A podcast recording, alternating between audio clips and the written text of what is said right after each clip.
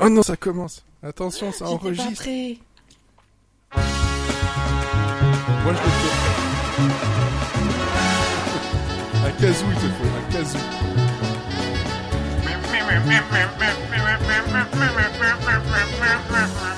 Ça, canard malade.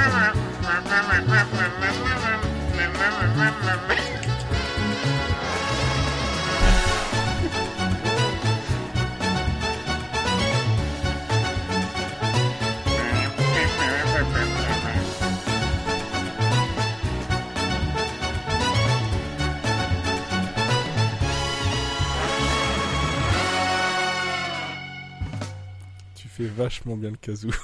Ouais, on m'appelle le casouilleur dans le milieu. Ouais, De quel milieu, s'il te plaît le casou, Tu, vas- tu vas pas savoir. Non, vraiment pas. c'est le casouilleur des lilas. Le milieu de Queer Center. Ok, si tu veux. Bref, Monsieur Sirène Friend, saison 8, épisode 21, 21, 21, je vais y arriver aussi. Avec donc Olivier au casou, Au cas où. et qui a Oui, coupé son micro. Quentin à la, à la À la harpe. Salut. à la harpe. Mathieu à la basse, oui, voilà, pourquoi pas. Et bonsoir. Le petit ours brun Florian à, à la trompette, oui, ou, Prout. ou à l'instrument avant. Et, Surtout euh, avant. et, et- et Sarah au, elle a mal la tête. voilà. Elle fait pas Ouais, l'instrument, elle a mal la tête. moi, moi je, c'est l'instrument avant, en fait. Je prends autant de vent que j'en distribue. Voilà. Et l'instrument après aussi. Et comment tu les distribues? On ne veut pas savoir. non, on veut pas savoir effectivement. Au porte-à-porte. Au porte-à-porte. Bon, ok, donc dans cet épisode de, la- la saison 8, euh, pour finir la saison, enfin, on y arrive, il fait trop chaud, on est fatigué, on n'en peut plus. Euh, on va vous parler donc de recommandations comme d'habitude, tout ça, et euh, Indiana Jones, le Young Indiana Jones, un des chroniques du jeune Indiana Jones, une série qui a 30 ans maintenant. voilà, ça, ne nous rajeunit pas, et lui non plus. On, on va changer un tout petit peu la, comment dire le, le sature, le plan de l'épisode. On ne va plus faire les plans où toutes les recommandations sont au même moment. On va un peu mélanger tout ça, essayer de dynamiser le tout. Donc vos retours nous seront euh, grandement euh, bénéfiques pour la saison prochaine. En espérant que Sarah euh, retrouve son Et- ordinateur qui est en train de décéder. Et, et à l'intersaison, tu vas pouvoir cons- consulter en ostéopathe, en fait, pour l'ossature des épisodes. Ah ouais, ouais, ouais, ouais. Je vais pouvoir le, ou un chiropracteur, je n'en sais rien. On, on Mm. verra selon l'état du de l'épisode. Et bon, on va continuer pendant sans Sarah en espérant qu'elle revienne, voilà, bientôt. On va commencer directement par, ben, qu'avez-vous regardé, qu'avez fait, vous fait pendant ces deux semaines de série, Mathieu. Tu me reprends toujours au moment où je ne sais pas. Euh, Qu'est-ce que j'ai fait? Euh, Pas grand chose. La preuve, je n'ai pas de recommandation ce soir. J'ai quand même commencé euh, Grease Rise of the Pink Ladies, qui était diffusé sur Paramount Plus. Il était temps. Il était temps et il était même trop tard parce que 24 heures après, la série a été annulée. Donc Et elle est retirée demain soir, en France. Voilà. Donc il va falloir que je me dépêche. Euh, ou que je demande à mon tonton d'Amérique pour terminer. Parce que euh, Paramount Plus me pète les couilles. Mais euh, voilà, la série que, quoi vous dire, j'ai vu 4 épisodes sur 10. Elle est sympa. C'est musical, donc j'aime. Les personnages sont cool. En plus, ça se passe dans les années 60. Ça reprend l'imagerie de Grise. Moi, j'adore Grise, donc voilà. Mais ça ne se limite pas à ce que le film était. C'est bien plus moderne. Que ça soit dans ce qui est raconté ou la façon dont c'est fait. Euh, J'ai quand même quelques petits problèmes, notamment avec, c'est vraiment du détail, mais les transitions entre les chansons, c'est une catastrophe, c'est cringe as fuck. Mais le reste, euh, les numéros musicaux sont sympas, je pense que je les réécouterai et euh, j'ai oublié le nom de l'actrice. Si quelqu'un peut chercher en même temps, euh, ça peut m'aider. Et si vous pouvez Euh, éviter de rechercher avec le micro ouvert, ce serait sympa. C'est pas moi qui cherche. Clin d'œil, clin d'œil. Florian, on t'entend, tu tapes au clavier. Tic tic tic tic. Voilà. Euh, c'est Cheyenne Isabelle Wells euh, qui joue le rôle d'Olivia dedans, qui est incroyable et je veux la voir partout. Voilà. Et sinon, j'ai Ok. pas vu grand chose d'autre. Et ça n'a rien à voir avec les pommes? Non, malheureusement. Mais si tu veux un rapport avec Rise of the Pink Ladies, j'imaginais une série sur des Pink. Ladies qui se soulèvent. Ah oui, d'accord, sur un crumble. Très bien. Pareil, mais, mais non, ce sont les pink Ah oui, ladies, bah euh, c'est de pour Gris. le plat quand tu prépares ton crumble, tu le grisses un peu, euh, puis hop, euh, au fond. quoi. 8 épisodes de 45 minutes sur une recette de crumble. Bah, justement, mais le temps de cuisson. Il y a des séries Netflix qui, qui, qui sont basées sur moins que ça, hein, donc euh, finalement. C'est vrai. Et puis s'il faut faire ça pour avoir une saison 2, moi je dis pas non. Et le spin-off, ce sera Are you ready to crumble? Bien entendu. C'est- un combat compote. Are you ready to crumble? Ah là là, de quoi se- s'envoyer des pêches et tomber dans les pommes. Bienvenue dans les blagues de Toto. ah ouais, j'ai pas dit que le niveau était élevé, hein, c'est la fin de saison. Hein. Ah ouais, c'est la, c'est la kermesse ce soir en fait. Ah, c'est les, restes. C'est les La, car- restes. la kermesse de fin d'année, quoi. C'est cool. Ok. Ah ouais, ouais, c'est ça. C'est les épluchures même. Mais bon, ça va, se- ça va, on est trop On on. fait les restes. Non, fait non, les bon, non, ça suffit, je démissionne. On en rajoute pas Non, plus. C'est celle de trop. C'est celle de trop. Oh bon. Ah bon. Et Toi, donc- toi, t'es... Ouais, c'est pas Pépin le Bref, hein, Fred. Non, non, non, non, non, non. Non, non, pas du tout. Par contre, si tu continues à m'emmerder, ce sera perte au grand prix dans ton cul. Hein. Apprenez l'histoire avec Monsieur Siri.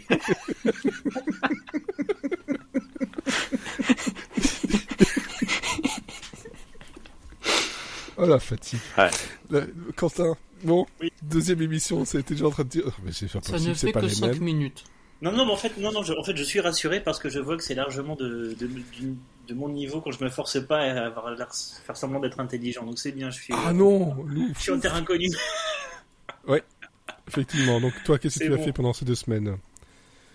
À part regarder des riches mourir sous l'eau, euh, j'ai euh, été euh, regarder le deuxième, euh, non, pas meilleur feuilleton, non au contraire.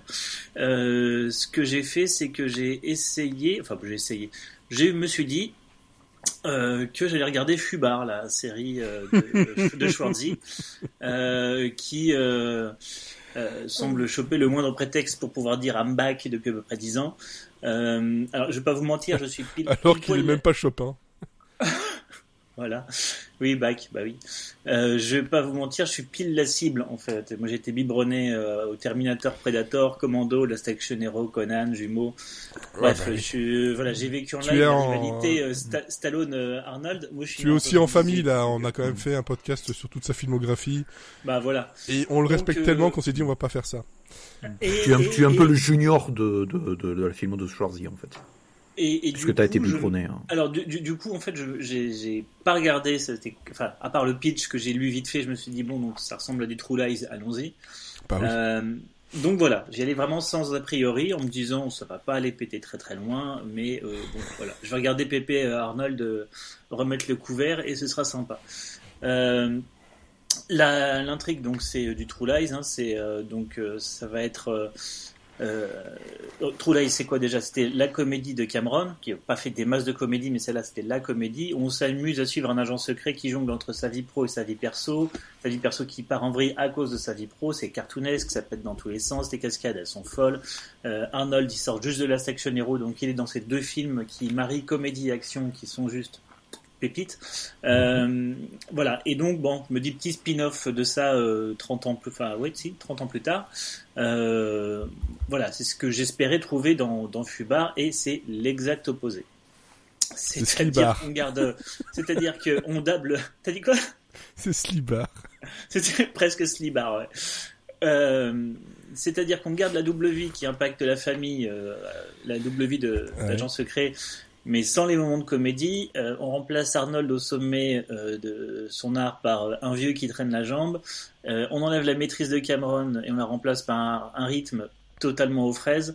Euh, zéro enjeu, tout est en pilote automatique, mais tout est prévisible et on sent que les gens sortent leur, leur line, mais les persos Ouais. sont de. Il y a zéro imagination, on, on te donne aucune minute pour t'attacher à eux, c'est que des concepts. Il y a le geek dans le fauteuil, il y a la fille, euh, il y a le papa, il y a la maman, ils sont divorcés. a- C'est du vu sur vu, revu. Euh, et le pire, alors vraiment le pire, et en plus c'est que ça s'ouvre avec ça, c'est les scènes d'action. Euh, J'ai honte d'appeler ça de l'action. Vraiment, c'est des fonds verts qui font passer The Flash pour un chef-d'œuvre C'est tellement il est- mauvais. tellement, tellement, tellement mal incrusté dedans que vraiment j'ai jamais vu un Autrichien souffrir Euh, depuis l'invasion question. d'Allemagne en, en, en 38. Euh, question The Fla- euh, pour The Flash, tu parles du film ou de la série? Ah, du film. Euh, La Ah. série, ça va, ça tient encore le, le coup. Enfin, peut-être pas dans les dernières saisons, mais au moins les premières. Oui, Euh, bon, aucun- voilà, ça, ça cherchait pas plus haut non plus. Hein. Non, mais aucune vanne n'est drôle. euh, le rythme, j'ai dit, est aux fraises. Les scènes familiales sont chiantes. L'action, ben, c'est tout mou. Les cascades, vraiment, il y a une, il y a une, scène d'action dans un, sur un train. C'est-à-dire qu'ils se sont dit, tiens, il a 75 ans, qu'est-ce qu'on va lui faire faire? Monter sur un train. Bon, donc évidemment, il n'y est pas dessus. Il est de dos. C'est clairement euh, ni lui de dos, ni lui de face, parce qu'en tout cas, il n'y était pas. On n'y croit pas une seconde. Du coup, le rythme, la suspension d'incrédulité, euh, elle n'est pas là. Euh, voilà, plutôt que d'adapter en fait le héros à son âge, d'en faire en fait un espion vieillissant qui, euh, qui a la ramasse, qui essaye de suivre sa fille, on aurait eu un, un peu un tandem euh, atypique. Bon, ça aurait pas été euh, hyper original, mais au moins euh, ça aurait été un peu marrant. Non, il est en mode Pépé, il en a encore dans le poireau, les gars. Sauf que le seul truc qu'il a dans le poireau, c'est une sonde, un déambulateur et une poche à caca. Et qui fait rien, quoi. Euh, donc euh, voilà, euh, Je veux Fubar, voir en cette série-là, moi.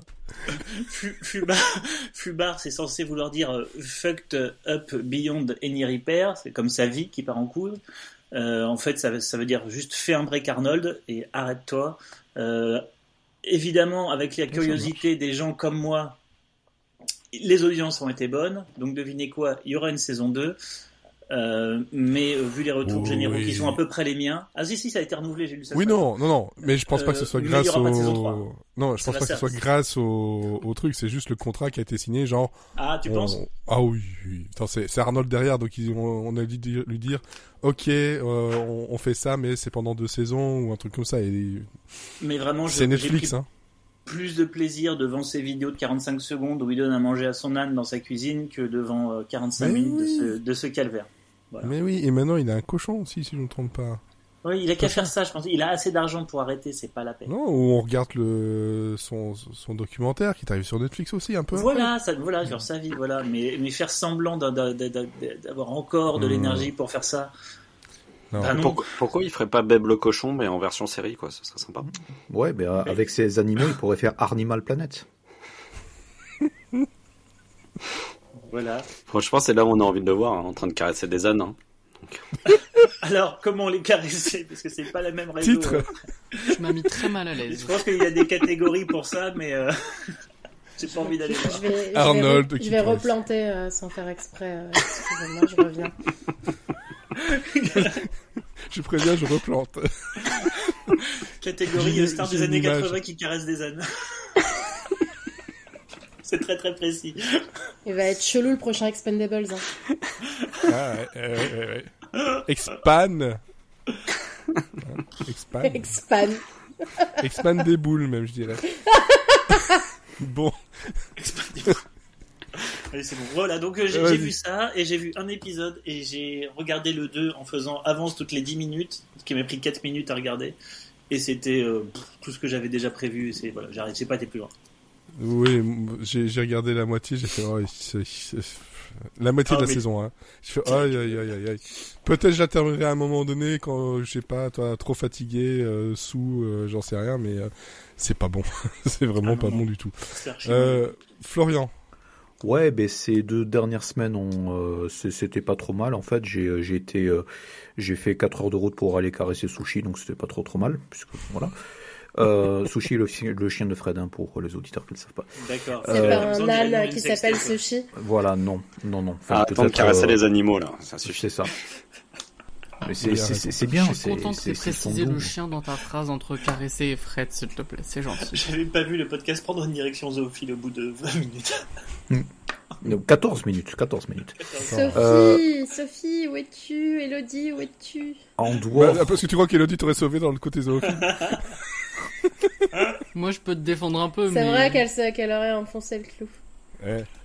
Euh, en termes en termes de, de visionnage, j'ai pas j'ai pas remarqué énormément de choses, mais j'ai euh, j'ai quand même regardé quelque chose sur YouTube qui était assez intéressant, euh, qui pour les besoins de ce podcast euh, va être une série documentaire. Voilà, ça rentre dans les séries, hein.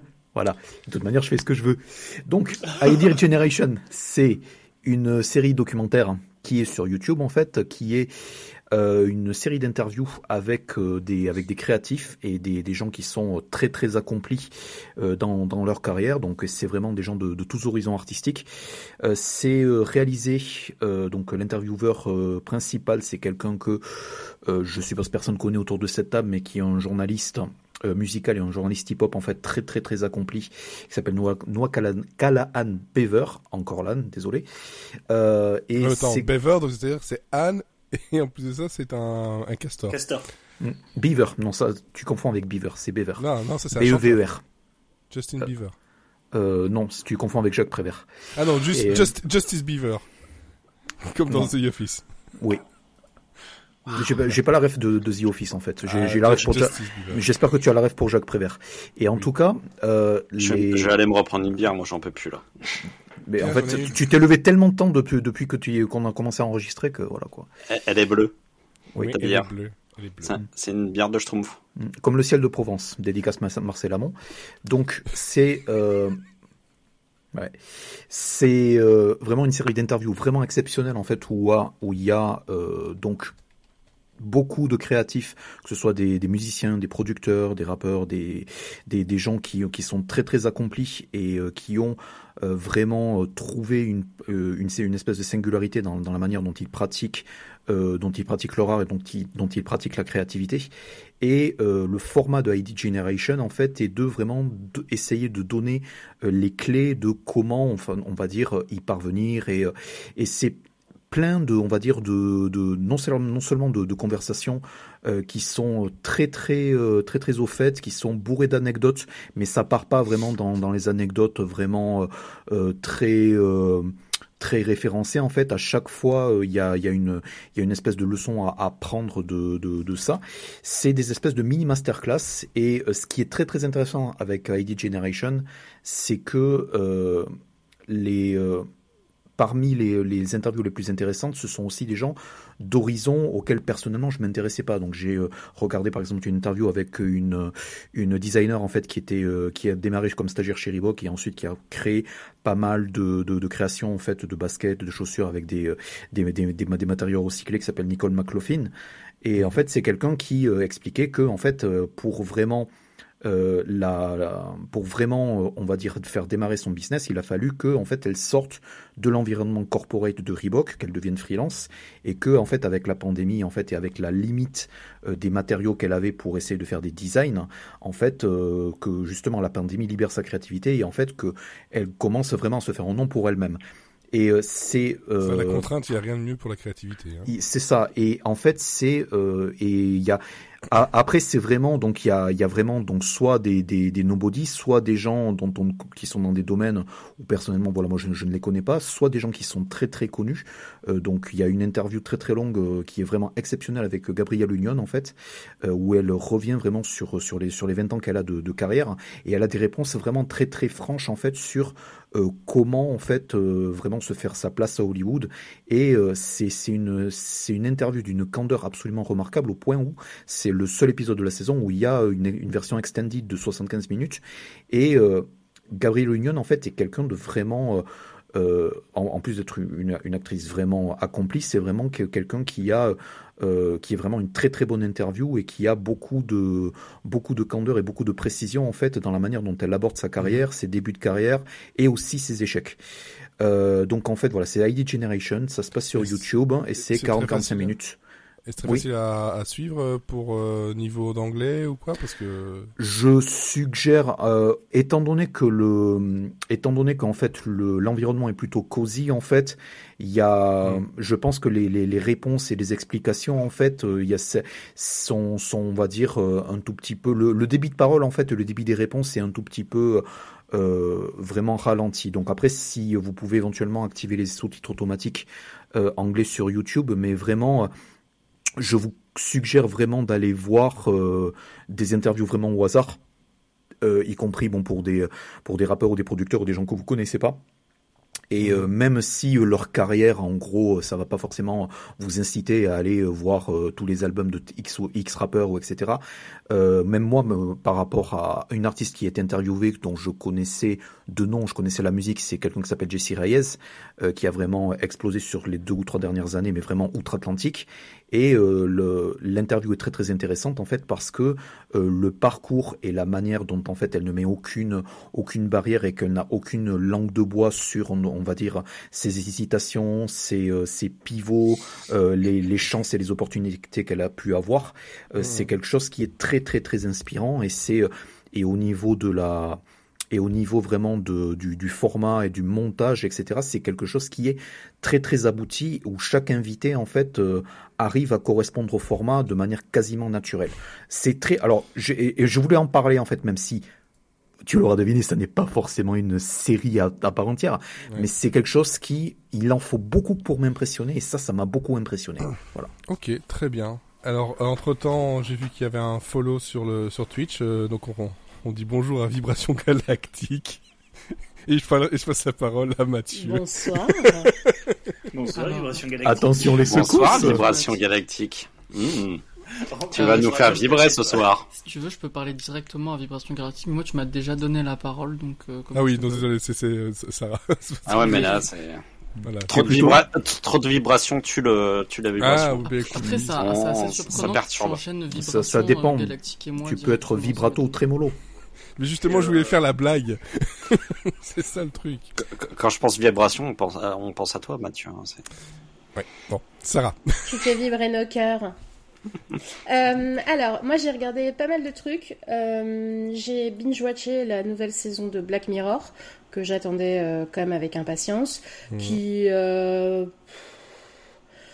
Je sais pas trop si j'ai aimé. Il y a quelques épisodes qui sont quand même sympas, mais ils sont encore vraiment dans cette espèce de vibe euh, un peu nombriliste, méta. euh, c'est, on commence un petit peu à se lasser. On va pas se mentir, il y a quand même un cast incroyable euh, dans certains épisodes notamment. Il y a un Ouais. épisode avec Ar- Aaron Paul et Josh Hartnett qui est, hum, je pense, mon favori, qui est vraiment pas mal du tout et qui, pour le coup, est plutôt bien écrit. Euh, Je me suis après, endormi je- devant le premier, moi, donc.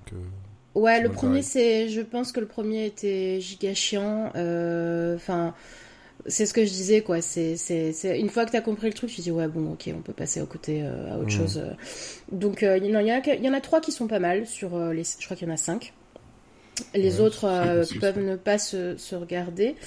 Euh, j'ai regardé également, j'ai commencé à regarder euh, la série documentaire sur le Tour de France, euh, qui est un petit peu le même. Alors c'est pas du tout mon truc, mais le Tour de France arrive. Tous les ans, j'essaie de m'y intéresser, je m'y intéresse pas. Et là, c'est par les mecs qui ont fait Drive to Survive. Et comme j'adore Drive to Survive, je me suis dit peut-être que... Bon après j'aimais Voilà. la Formule 1, j'aimais la Formule 1 avant Drive to Survive, mais je me dis Oui. peut-être que du coup ça m'expliquera des choses que je comprends pas. Et en fait c'est exactement ça. Euh, alors j'ai pas terminé, mais mais c'est Après, regardez, vraiment- euh, regardez le Tour de France, c'est, c'est, c'est, c'est chiant comme la pluie, quoi. C'est, euh, Ah, j'ai pas prévu de regarder le Tour de France, euh, Ouais, mais faut- au moins quand on, on va, on va regarder le Tour de France ensemble, vous allez voir, c'est pas chiant. Un bon barbecue au bord de la route. Excuse-moi, t'attends la caravane avec des cahuètes. euh, Moi, je veux juste comprendre. Voilà. Moi, je veux mon Bob Cochonou Ah, et je ah, veux ah, comprendre pourquoi je veux mon Bob Cochonou. Avec des Néerlandais en string. Ça êtes part n'importe quand, je veux vous dire. Est-ce que euh, tu as regardé ça- autre chose Merci. Donc, euh, j'ai regardé ça et j'ai aussi commencé, mais je peux pas trop en parler, Crowded Room euh, sur Apple TV, qui pour le coup, donc c'est la nouvelle série d'Apple qui est encore en cours de diff d'ailleurs. Elle a commencé euh, euh, le 9 juin Ouais, avec ça, a- Tom Holland. Mhm. euh, et qui Ah bah tiens, on parlait des Hollandais, justement. Voilà, excellente transition. Euh, et qui, pour le coup, j'ai pas Est-ce été. qu'il est en string euh, aussi, ou- sub- Non, j'ai pas été subjuguée par le pilote. Euh, mais on m'a dit de continuer. Donc je pense que je vais continuer. Le pitch, grosso modo, ça se passe euh, début des années 80, en 79, je crois. Euh, Ouais. La première scène, c'est Tom Holland euh, qui est un peu paumé en plein New York et qui a, euh, a- participe plus ou moins à une fusillade. Euh, et ensuite, on va replonger euh, quelques semaines avant sur lui, sur sa vie, sur comment il s'est bouilli, blablabla. Bon, j'ai pas trouvé pour l'instant euh, ça, euh, que ça cassait euh, trop patin un canard, mais on m'a dit que c'était de mieux en mieux. C'est un peu ambiance thriller, donc en fait, je pense que je sais ce qui. Je, je pense que je sais. Je connais la fin d'avance. J'espère que c'est pas ça parce que ça me saoule, mais bon, je vais regarder quand même, je pense. Mais je vais continuer Tour de France parce que c'était vraiment bien et, et voilà. Pourquoi pas Ok, très bien. Ah bah du coup c'est. si Et encore une pas, fois, il y a des ânes aussi dans le truc sur le Tour de France, donc, euh, avec Thibaut Pinot. Oui, mais est-ce qu'il y a Tom Holland sur le Tour de France? Non. Non, je te dis, il y a que des Hollandais euh, en string. Euh, C'est pas... Qui, qui, qui court après des vélos.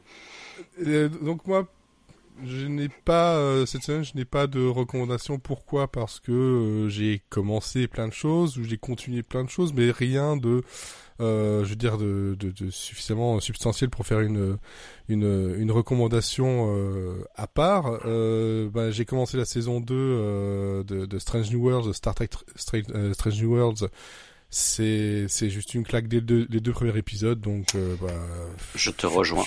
je suis parti euh, voilà avec un plaisir euh, non dissimulé sur euh, sur, sur cette équipe. Euh, Il y a It's Always Sunny in Philadelphia qui a ici je crois c'est 4 4 5 épisodes. Euh, j'en suis au deuxième et euh, bah, eux c'est une autre équipe mais ils sont complètement barrés et ça fait toujours plaisir à, au bout de 16 saisons. Quelle En- longévité. franchement. encore en attente de diffusion sur Disney+, ce qui est... Ouais, ouais, ouais, c'est euh, voilà, ça vient juste d'arriver sur euh, FXX, donc euh, je pense qu'on attend encore à peu près un an avant de les avoir. Bah, déjà-. J'espère pas quand même. hein. Dé- dé- Déjà là, ils ont mis un gros paquet d'épisodes là sur euh, Disney Plus parce que c'était, il y avait pas plus que la saison 7 qui était disponible et là, je crois que c'est la saison 11 qui est disponible. Donc euh, Non, non, tout Ouais. est, ils sont, ils sont à jour. tous, il y a, ouais, il y a huit ouais. saisons. Ouais, déjà, il y a eu un gros arrivage là.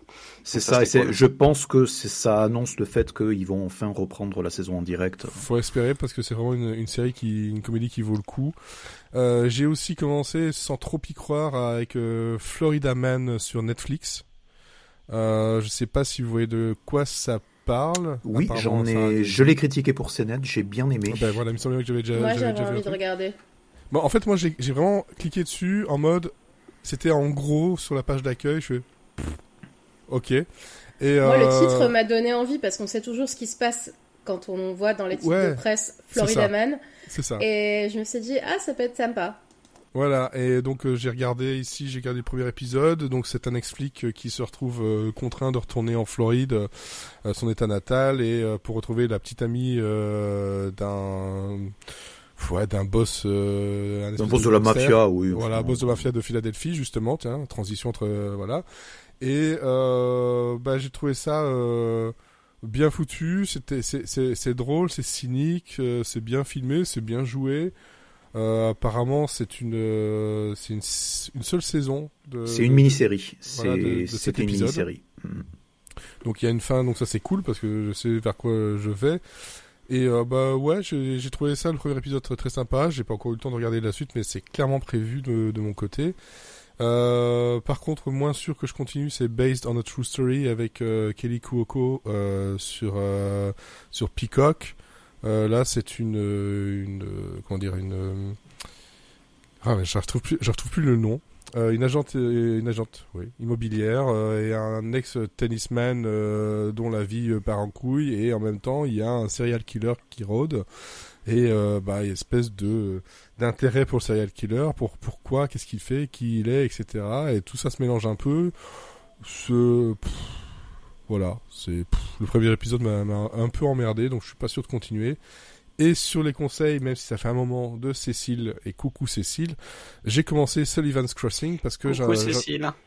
Bonjour, marre, Cécile. euh, d'attendre euh, Virgin River la, suite.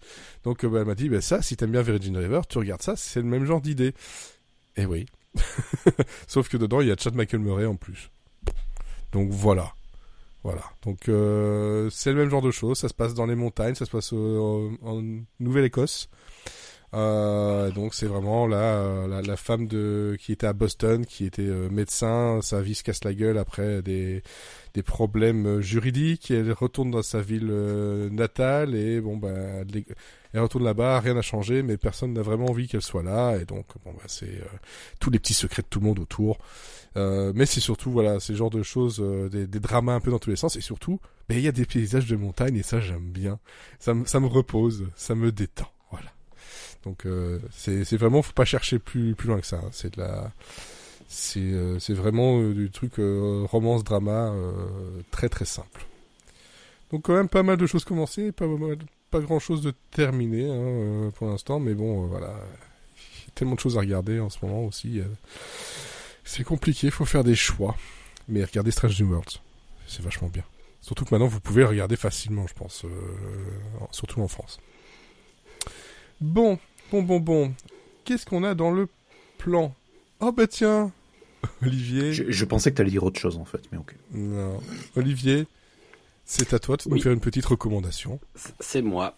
Oui, alors euh, du coup, moi je vais vous parler d'une euh, série qui euh, est sortie euh, il y a pas très longtemps, mais qui est pas sortie euh, cette semaine, mais euh, je, je pense que ça date d'il y a deux mois, un truc comme ça, euh, qui s'appelle Funny Woman, qui est diffusée en France sur OCS et euh, qui raconte en fait euh, l'histoire de Barbara Parker, qui est une euh, qui vient tout juste d'être couronnée Miss Blackpool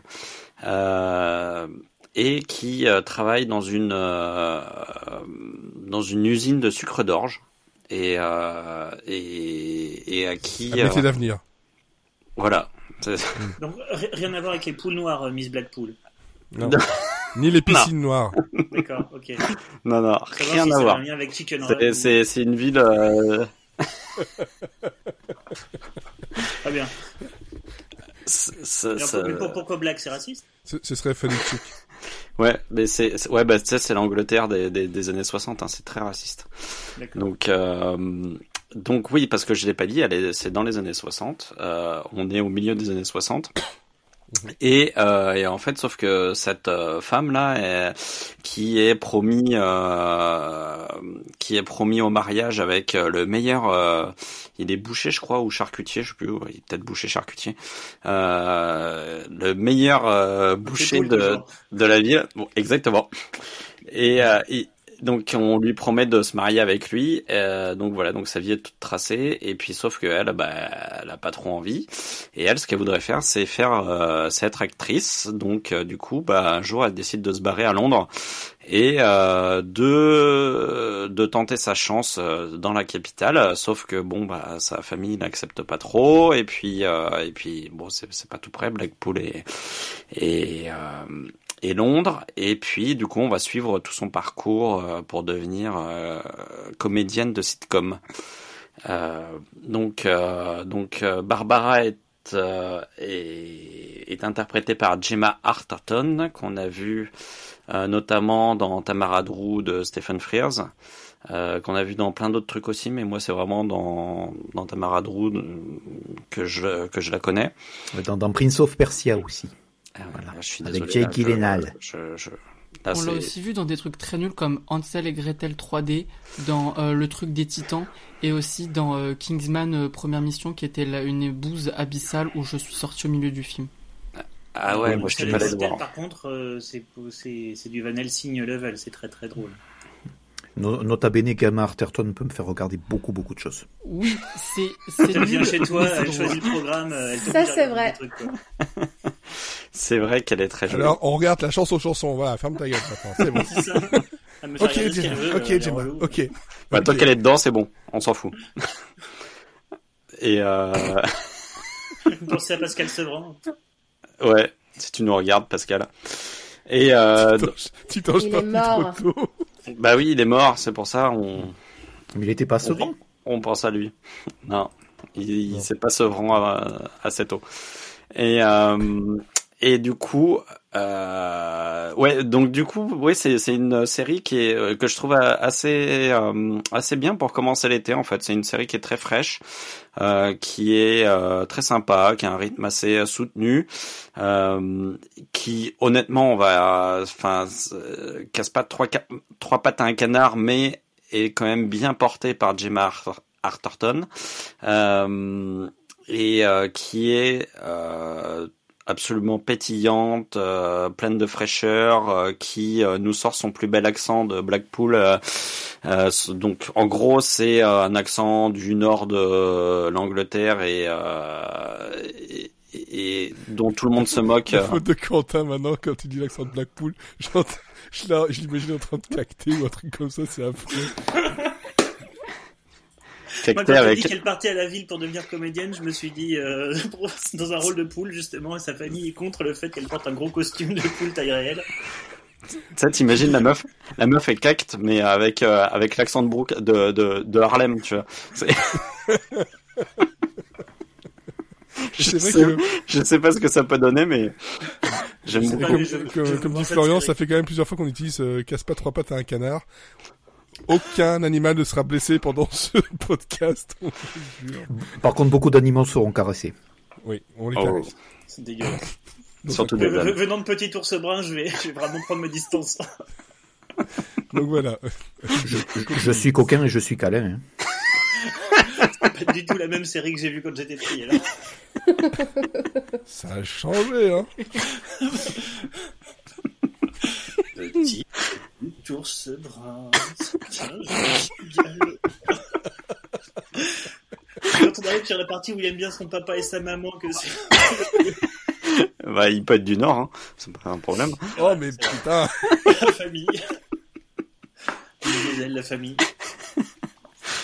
Et euh, oui, donc euh, ouais, non, c'est une série euh, qui est qui est relativement attendue où où tout tout se déroule un peu comme on attend que ça se déroule, mais mais Gemma Thornton fait, enfin vraiment.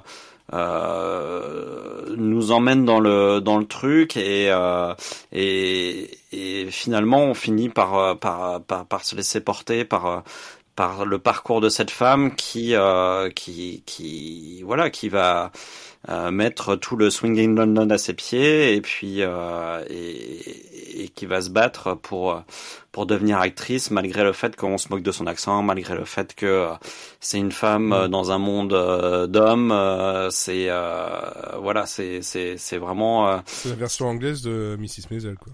Alors justement, c'est ce que j'allais dire, c'est que on peut, c'est difficile de pas comparer la série avec Mrs Maisel, mais en fait c'est pas lui faire, c'est pas lui faire justice parce que le problème, c'est que c'est quand même beaucoup moins euh, virtuose dans l'écriture, dans la réalisation, euh, dans. Euh... Oui, donc la version anglaise de Mrs. Maisel, quoi. C'est. ok. Non, moi j'aime bien les séries anglaises. Ouais, j'adore. Moi, c'est Mais euh, en fait, en, en fait, c'est en fait c'est plus.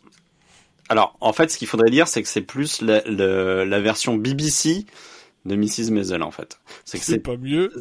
non mais c'est en fait c'est pour ça, c'est c'est-à-dire que c'est ça, ça, aurait pu être la version de Channel 4, tu vois, un peu plus euh, un peu ah plus brute, un peu plus euh, trash, un peu plus là c'est la là, là c'est la version un peu plus proprette de Mrs. Maisel.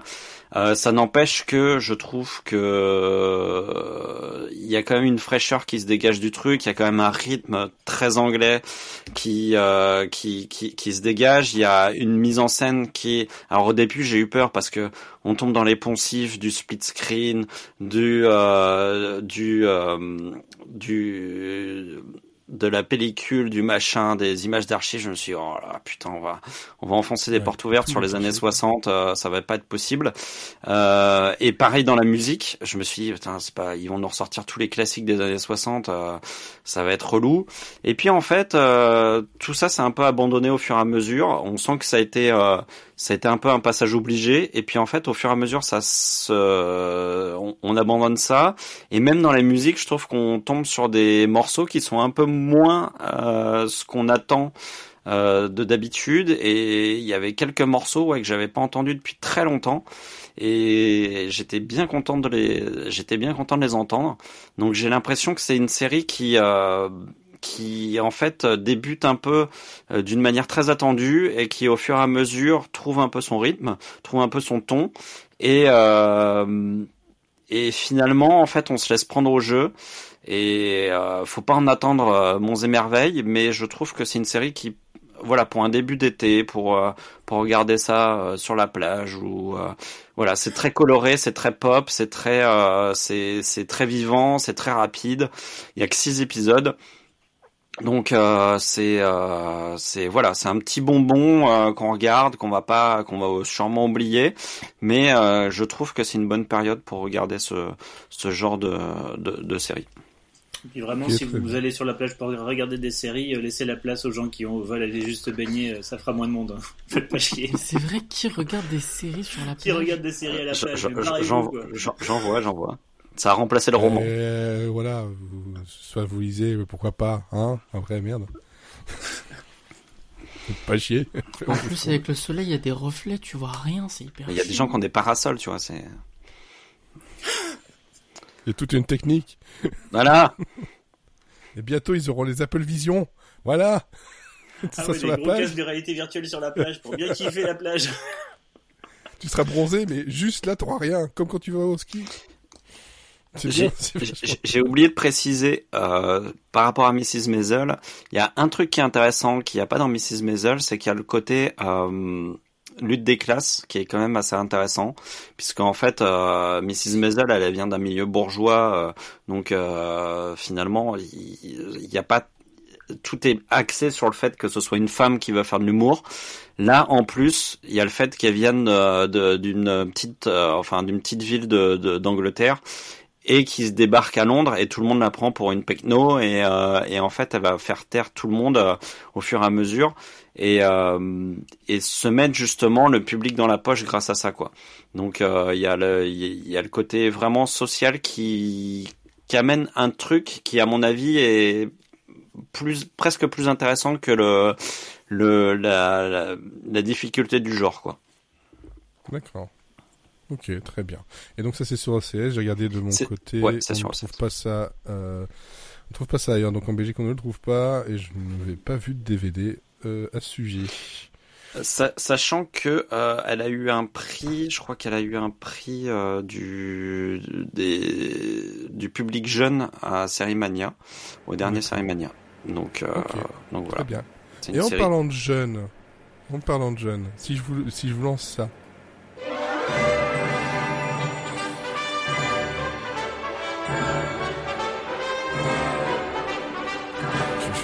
Me, on me tend des perches, je fais des transitions. C'est beau. Je suis ému. Mesdames et messieurs, le cirque Bander. Tu l'as vachement bien fait. j'ai cru que c'était dans le son. Je me suis dit merde, qu'est-ce que j'ai foutu? Venez voir les éléphants, les tigres et les clowns. Aussi appelé Monsieur Serian Friends. T'as oublié les ânes. Qui fait le clown Le premier qui caresse un éléphant, il dégage. Alors, un- un- en rapport avec euh, les séries sur la plage, euh, on dit sur le chat, mais on voit rien avec le soleil. Mais si. Ah. Il y a- Il y a même il y a une série des- qui s'appelle Sous le soleil. Merde. Il y a des parasols. Je l'ai Il dit, écoutez-moi. Respectez-moi. Non mais on vous dit qu'il y a des parasols. Il faut pas s'exposer au soleil, c'est pas bon pour la peau. N'allez pas à la plage d'ailleurs. Restez chez vous. De toute chez façon, vous. on est tous pauvres. Ou alors, allez-y, vous êtes sûr de pas croiser Olivier comme ça. Voilà. Le gars regarde des séries. Alors, donc le pilote de cette euh, semaine est pour terminer la saison. Bon, en vrai c'est vrai parce que Je m'insurge même si c'est vrai. cette année c'est mal barré mais. Donc ce sont les aventures. D'un autre du côté, jeune Paris plage. hein. Indiana Jones, non, non, non, non, on arrête ça tout de suite. Donc les aventures du jeune Indiana Jones qu'on a donc regardé donc le pilote, un pilote à l'ancienne, c'est-à-dire en deux parties qui n'en forment plus qu'une seule. Au cas où ça marche pas, on en fait un téléfilm. Vous connaissez un peu la rengaine. Ça date de 92. Donc voilà, ça a plus de 30 ans. Enfin en tout cas ça, ça, ça, traîné de 92 à 93. Donc ça, voilà, ça bientôt 30 ans. Euh, ça se trouve assez facilement, mais pas forcément très légalement. Hein, euh, merci YouTube, euh, entre autres. Ouais, YouTube. Légalement, légalement, il y a un, un- trois coffrets DVD Zone 2, mais pas de sous-titres français. Voilà, donc c'est donc il n'y a pas non plus le, le, le- le doublage français euh, qui existe. J'ai juste une précision sur la durée. Euh, J'ai regardé les quatre premiers épisodes et, euh, et ils font tous une heure et demie. Donc je sais pas si euh, je me souviens plus si Ouais, non, c'est parce que c'est la découpe en fait qui était euh, qui était euh, différente parce que normalement donc le premier c'est deux épisodes qui ont été fusionnés en une seule partie et après ils ont fini par faire des fusions comme ça de plusieurs épisodes mais normalement un épisode durait 45 minutes sur Ouais, c'est ça, parce que moi, dans, dans ma jeunesse, je me souvenais d'épisodes euh, relativement courts, et euh, là, j'ai été surpris à chaque fois. À chaque fois que je le lançais, je me disais, bon, allez, j'en ai pour Mais- 45 minutes, tu as tu as, Et- quatre- tu as quatre et- téléfilms hein. et, et je repartais pour euh, pour une heure et demie, quoi. Mais c'est Voilà. ça, c'était lors de la sortie en DVD qu'ils les ont remis dans l'ordre chronologique Voilà. et fusionnés en deux, en deux fois 45 pour faire une heure et demie. Il y a, deux, in- deux infos justement par rapport à ce dont vous parlez. Euh, justement, l'épisode que l'on a vu ce soir, il y a le deuxième partie est totalement inédite à la télévision. En fait, elle a été, c'est un des deux segments qui a été tourné uniquement en fait pour la, sortie VHS et DVD. Et l'autre info, c'est que euh, la raison pour laquelle le doublage français en fait n'est pas disponible sur les DVD, en fait, c'est que euh, la série quand elle a été rediffusée, en fait, elle a été uniquement rediffusée en France et doublée en France avec la version d'origine. En fait, ils ont jamais fait de doublage euh, pour le pour les nouveaux montages. Donc ça explique Ouais. pourquoi euh, c'est assez mal barré. Ma deuxième partie que j'ai vue sur euh, YouTube, c'était avec euh, la frontière mexicaine, etc. Et c'était en français. Donc j'avais un doublage français, moi.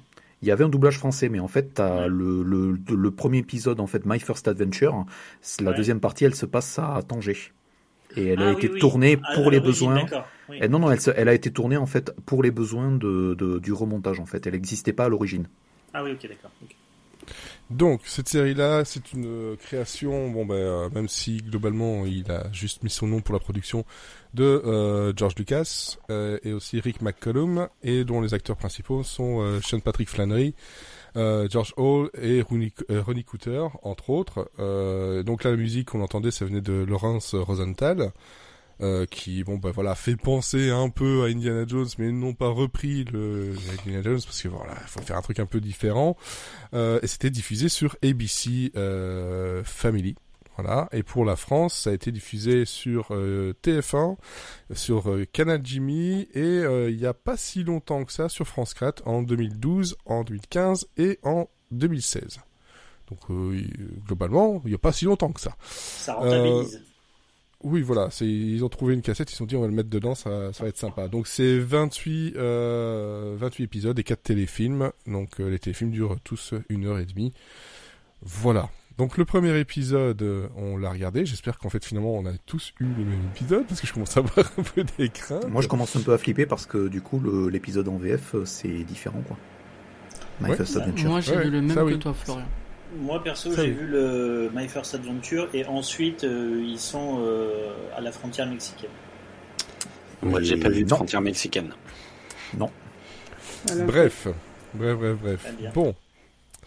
Donc quoi ça parle Donc ça parle de, du jeune euh, Henry Walton Jones Jr., donc euh, le futur Indiana Jones, qui euh, ben, voilà va suivre ses parents en, en Europe et euh, rencontrer des, des lieux et des figures historiques. Ici, dans les pilotes qu'on a vus, donc ils partent en Europe et puis ils partent du côté de, de l'Égypte. Ils vont rencontrer donc euh, le fameux Laurence d'Arabie. Jusque là, on est tous raccords sur l'épisode? Oui, oui. Ok, donc ça va, on a vu l'épisode. Je commençais vraiment à avoir très très très peur. Euh, Mais mais il y a, y a- y a quelqu'un qui s'appelle Laurence dans la série ah bah, il y a le, le Ah, nom si, Jennifer. c'est Laurence. Ah Jennifer. Mais elle est pas dans la série. Laurence. Non, mais non, mais s'il te plaît, fais- me fais pas ça maintenant. Déjà que je me suis dit personne n'a vu le même épisode, on a tous vu quelque chose d'autre, on va parler des trucs différents, alors s'il te plaît, s'il te plaît, me fais pas ça. Euh, donc voilà, ça c'est Sean Patrick Flannery, il va donc jouer le, le- le rôle de 16 à, à 22 ans. Et je ne retrouve voilà le et Corey Carrière qui sera donc euh, le, le jeune Indiana Jones de 8 à 10 ans. Voilà, donc celui qu'on voit en tout cas dans ce, ce téléfilm pilote. Euh, je pense que voilà, ça c'est un, un, bon un bon résumé de, de, de, tout ça. Donc j'ai vu l'épisode, j'ai aussi vu le montage et le doublage français, histoire comme tu l'avais m'en as parlé justement euh, Quentin, euh, bah, d'aller voir un peu ce que ça donnait. Et c'est vrai qu'il est de bonne qualité. En même temps, euh, il y a des, des voix euh, bien connues. Bon, ici on ne l'a- on l'avait pas, mais euh, Indiana Jones 16-22 ans, c'est Jean-Philippe Puy-Martin. Donc voilà, excusez du peu aussi niveau ni- niveau voix, mais globalement ouais, c'est une bonne époque de doublage. Ça y est pas de souci. Alors, on va commencer par Sarah. Sarah, toi, tu connaissais la série? Pas du tout. Non, pas du tout. Bah, tu connaissais Indiana Jones. Et Oui. ça tombe bien, on a un nouveau film qui sort. Donc là, on est mardi. Il sort demain, le 28 juin. Comment c'est bien fait? C'était même pas prévu, dis Eh donc. ben non, en fait, même pas. c'est ça qui est bien. On est juste ça qui est trop beau. malin. Ouais, on est trop fort. Euh, non, moi je connaissais pas du tout. J'en avais jamais entendu parler. Je connaissais personne du casting.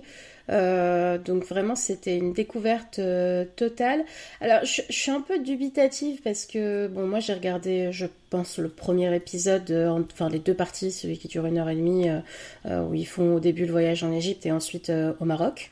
Euh, alors, il y a clairement euh, une vibe aventure, euh, Indiana Jones, euh, que je trouve même limite un peu plus euh, réaliste que hum, les souvenirs que j'ai euh, du film.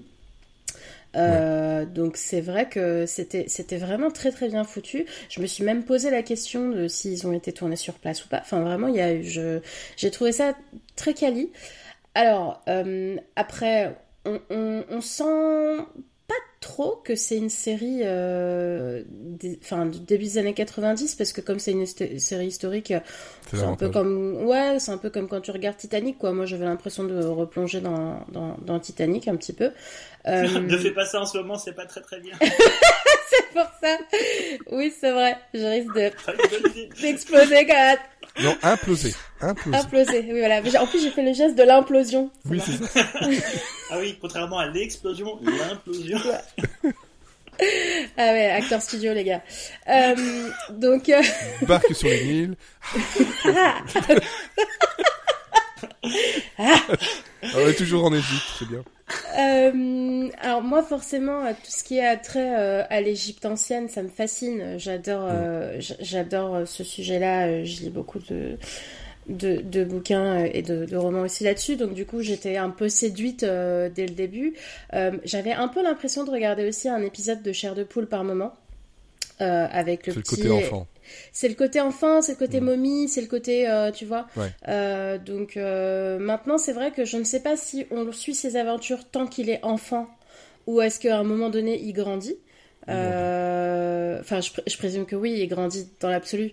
Mais Non, non, mais je- et comme j'ai dit, voilà, il y, a, série. il, y a une- il y a toute une période dans la dernière partie de la, de la série où il a, voilà, c'est entre ses 16 et 22 ans, donc son Ça adolescence. aussi, il en est- fait. Ouais, tu as, tu as des, tu as Bah. des épisodes où il est enfant, des épisodes où il a entre 16 et une vingtaine d'années, où il va même à Verdun, où il fait la guerre. Enfin, Ouais, mais parce qu'en fait, on entend dans la voix de la narration euh, que c'est une voix adolescente, donc on se doute aussi euh, un petit peu que ça va pas être euh, ça va pas être ça. Donc je sais pas si je vais continuer parce que c'est quand même des épisodes très longs. Moi, franchement, pour pouvoir caler 1h25 euh, sur ce cette semaine, j'ai dû j'ai dû commencer à minuit et demi pour le finir. Et, encore, j'ai regardé en deux parties. Bon, je si j'ai pas grand chose d'autre, pourquoi pas.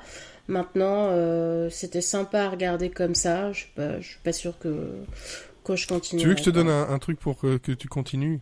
Toi qui as aimé Succession, tu as aimé Brian Cox. Oui, Voilà. il y a Brian Eh ben, Cox sache- dedans? Non, il y a un mec qui lui ressemble il y a- vachement. il y a- il y a- non, non, non, non, non. Il y a son fils.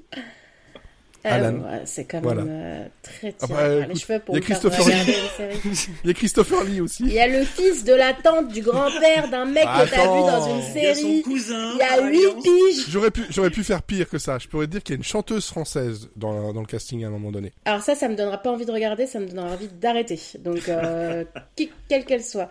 Ah non, non, surtout mais après, euh, après c'est sur- c'est surtout que c'est vraiment long. Donc, Daniel euh, Craig, du ça coup, passe.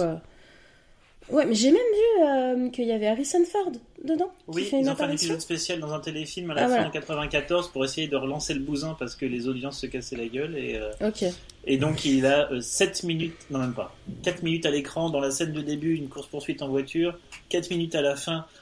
T'étais vraiment pas obligé de me donner tous ces détails parce que là, du coup, je vais pas regarder juste parce qu'il y a mais- 4 minutes Non. de Harrison Ford. Vraiment, tape, you- you- euh, tu- sur YouTube, tu tapes Harrison Ford, euh, Young Indiana Jones, t'as un montage des deux scènes et ça suffit.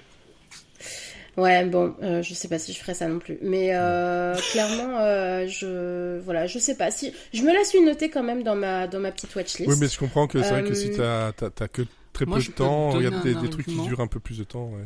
Dans Oui. un épisode, il y a un acteur, il s'appelle Michael Kitchen.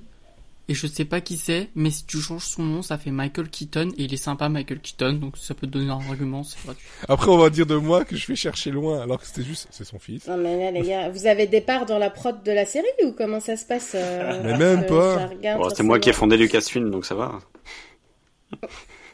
Ah bon? Tu fais jeune pour ton âge. T'as- T'avais un cousin qui s'appelait Lucas? Tant que c'est pas Lucasfilm, ça ira. Ils ont fait un film. Ils ont fait un film d'animation. Bonjour, Euh, voilà, donc euh, non, franchement, euh, j'ai quand même, j'ai quand même bien aimé le, le premier épisode. Mm. C'était marrant en plus, tous ces Arabes, ces Marocains qui parlent, qui, qui parlent Ils sont marrants ces gens-là, faut dire. Non mais laisse-moi terminer. Euh, moi, ça m'a fait, ça m'a fait plaisir d'entendre en fait euh, de l'authenticité parce que je, je parle arabe, donc du coup, c'est c'est vraiment. Donc c'était aussi marrant de voir les mecs, euh, euh, les acteurs parler arabe. Il y a un vrai effort qui est Il fait là-dessus. réellement. hein. Ouais, ouais. Donc ça, ça fait, ça fait toujours un peu plaisir. Il y a même vois, du français. Il parle français, ouais, quand il cherche, euh, quand il cherche les gosses. Euh, donc non, franchement, ça, j'ai trouvé. En fait, c'est vraiment le, la qualité de la série, c'est qu'elle est très authentique euh, pour la période. Je sais pas quel budget c'était, mais euh, donc Voilà. Un million et demi par épisode, oui, ce qui était beaucoup pour l'époque, je présume. tout à fait. Bah, ça se voit à l'écran. Et je hein, pense, et, et je. Ouais. en même temps, je pense que je- George Lucas a dû prendre une partie du budget lui-même. Oui, c'est ça. Tu veux dire Olivier?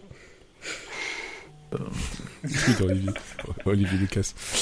Ok, bah oui, effectivement, c'est vrai que euh, vu la longueur, c'est vrai que ça, ça peut être dommage, enfin euh, difficile à caser, mais c'est euh, bah, c'est vrai que ce serait dommage parce que c'est quand même très intéressant. Titre. Euh, oui, effectivement, titre. Et juste pour faire la petite transition, et puis je te donne la parole, hein, Mathieu, la chanteuse française, c'était euh, Nathalie Cardone. voilà. Je sais même pas qui c'est. Astaciem Pré. Ah, putain, le truc qu'on a tous étudié euh, Oh en, non en quatrième en cours d'espagnol, quoi. Non, non, j'y ai échappé en fait, mais parce que étudié la SketchUp à la place. Moi j'ai fait allemand il y a- LV2. Comment t'as pu étudier les SketchUp En plus, ça n'a aucun sens. euh. Je sais, mais bon. Bon, bah, C'est bah, c'est véridique, c'est véridique. On, on a vraiment, on a vraiment euh, étudié à Serréré en quatrième et troisième. Assez réré. vrai. Allez, Mathieu, de ton côté, toi tu connaissais pas non plus. Moi je connaissais pas non plus, j'étais même pas né. Euh, Ah bon, voilà, comme d'hab. Euh, mais j'ai bien aimé, surtout que j'aime beaucoup les films Indiana Jones et je me suis Mm. tapé juste avant la série un petit marathon de la trilogie et donc euh, ça m'a fait plaisir de continuer. Euh, j'ai beaucoup aimé. On aura tous remarqué euh, que. Allez, t'inquiète. Il, il est du, il est du côté des bons, hein. Ça va. trilogie.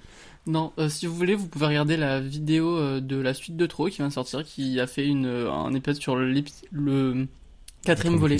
Ça dure euh, 25 minutes, c'est moins long que le film et c'est mieux. Voilà. Donc ça m'a permis de me rappeler de ce qui se passait dans le film sans avoir à me l'infliger, du coup sympa. Mhm. Et euh, j'ai enchaîné là tout à l'heure avec l'épisode que j'ai bien aimé, surtout la première partie, comme je vais pas trop répéter ce que Sarah a dit, mais les establishing shots euh, sont vraiment magnifiques. Euh, c'est pas une réalisation virtuose, ça reste une réalisation de série des années 90, mais c'est très très bien fait. Et euh, comme Sarah, je me suis demandé pendant tout l'épisode, mais ils sont allés tourner en Égypte, ces gros tarés? Et ils sont allés tourner en Égypte, ces gros tarés? Donc chapeau à eux. Euh, j'ai adoré l'interprétation du, du petit Indiana qui est trop trop trop mignon et euh, il m'a Ouais, pas énervé pendant tout l'épisode donc euh, sympa Il y a un petit côté Tintin, je trouve aussi. euh, Bah, oui Qu'il y a dans Forcément. Mais là, mais là, très, là Oui, bien plus appuyé encore en fait. Ouais, ouais, Ouais. j'avais vraiment l'impression de regarder euh, Les cigares du pharaon. Et puis il- vraiment, il, juste euh, son sa seule euh, mission, c'est de découvrir des choses et il- ça le fait chier quand il est enfermé avec euh, la gouvernante dans les livres. Lui, la seule chose Il qu'il veut faire, c'est aller fouiller euh, les tombeaux des pharaons. Et donc t'as vraiment envie de partir à l'aventure avec lui et, et c'est trop sympa. Euh, ce qui me donne bien envie en, en, en me mettant un peu informé sur la série, c'est justement le fait de rencontrer des figures historiques connues et des événements historiques connus, même si c'est pas forcément hyper euh, documenté tout le temps, tout le temps, mais on voit quand même qu'il y a un travail de recherche qui a été fait pour Ouais. que ça paraisse authentique en tout cas. Et j'ai bien envie de voir ça par la suite, notamment pendant la, la Seconde Guerre mondiale, les choses comme ça. Non, la Première Guerre mondiale, pardon. Voir euh, ce que ça pouvait donner un peu. Et aussi voir l'interprétation du celui qui joue la version euh, ado, du coup, parce qu'apparemment il s'est beaucoup inspiré du jeu de Harrison Ford, ça peut être intéressant, regardez à quoi ça ressemble. Par contre, euh, j'ai un vrai, vrai, vrai problème avec l'épisode. Euh, Au-delà du fait qu'il y a certains trucs qui ont mal vieilli comme les blackface, dont je sais parler en privé, mais c'est l'époque donc on va pas pouvoir le supprimer. C'est le le Bah, je pense que c'est même plus que l'époque en fait. C'est euh, à la fois euh, l'époque de, de, de la série, mais aussi l'époque qui est dépeinte Voilà. dans la Il y a les série. deux. Donc Euh, euh, c'est vois, plus l'époque qui est dépeinte dans la série. Ouais. Oui, mais je, mais je veux dire, voilà, c'est c'est beaucoup plus ça, en fait, quand même. On pourrait dire, ouais, parce que ça date de 92. Euh, Non, pas forcément. C'est plus là, là ça, ça se passe à, à cette époque-là où, euh, ben euh, oui. euh, Ouais, mais Non, bien sûr, vois- après, si ça avait été fait aujourd'hui, même si ça dépeint l'époque, je pense qu'il n'y aurait pas eu cette scène-là. c'est ça. tu trouvé un, Ouais. un moyen. Oui, mais ce qui est problématique à l'époque. c'est- pas aussi assisté, en tout cas, ouais.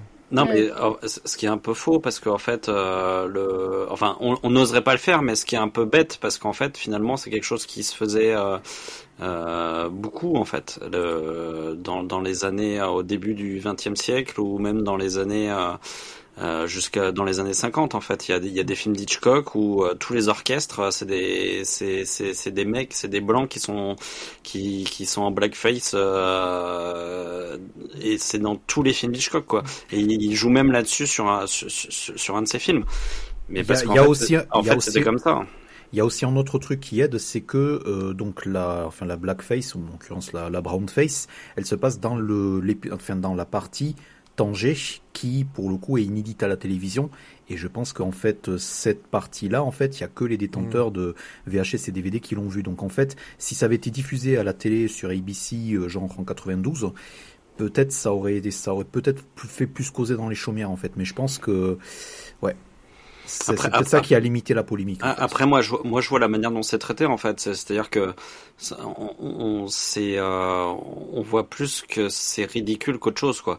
Et c'est, euh, c'est, pour moi, c'est vraiment une. euh, c'est ce que je trouve intéressant dans la série, en ayant vu quelques épisodes, c'est que, euh, c'est c'est que ça montre justement le côté colonialiste des, des, des Européens au, au début du XXe siècle et, euh, et et ça revient un petit peu sur euh, euh, peut-être un peu sur les critiques qui avaient été faites sur les films euh, qui pour le coup euh, ne réfléchissent jamais à ce côté colonialiste.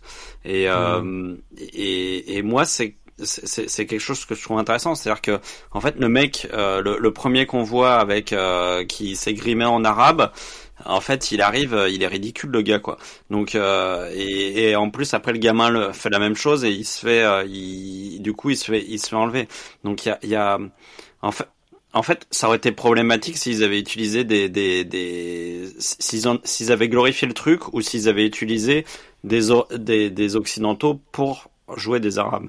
Mais euh, là, pour le coup, je trouve que dans le traitement, euh, c'est plus, euh, c'est plus justement pour pour dénoncer. Dépeindre le côté historique, euh, Ouais, ça, pour, plutôt pour, que pour- de. pour montrer le côté de ridicule de, de ces Européens qui sont tellement fiers de leur colonie, mais qui malgré tout euh, osent pas aller voir les vrais gens, euh, pas grimés quoi. Donc euh, en fait, les mecs ils sont tellement enfermés dans leur monde bourgeois, dans leur monde, dans, leur monde euh, occidental, que dès qu'ils veulent aller voir les vrais gens, bah, ils se sentent obligés de se foutre de la peinture sur la gueule et de et, et, et- et de se cacher parce qu'ils ont peur de tout quoi.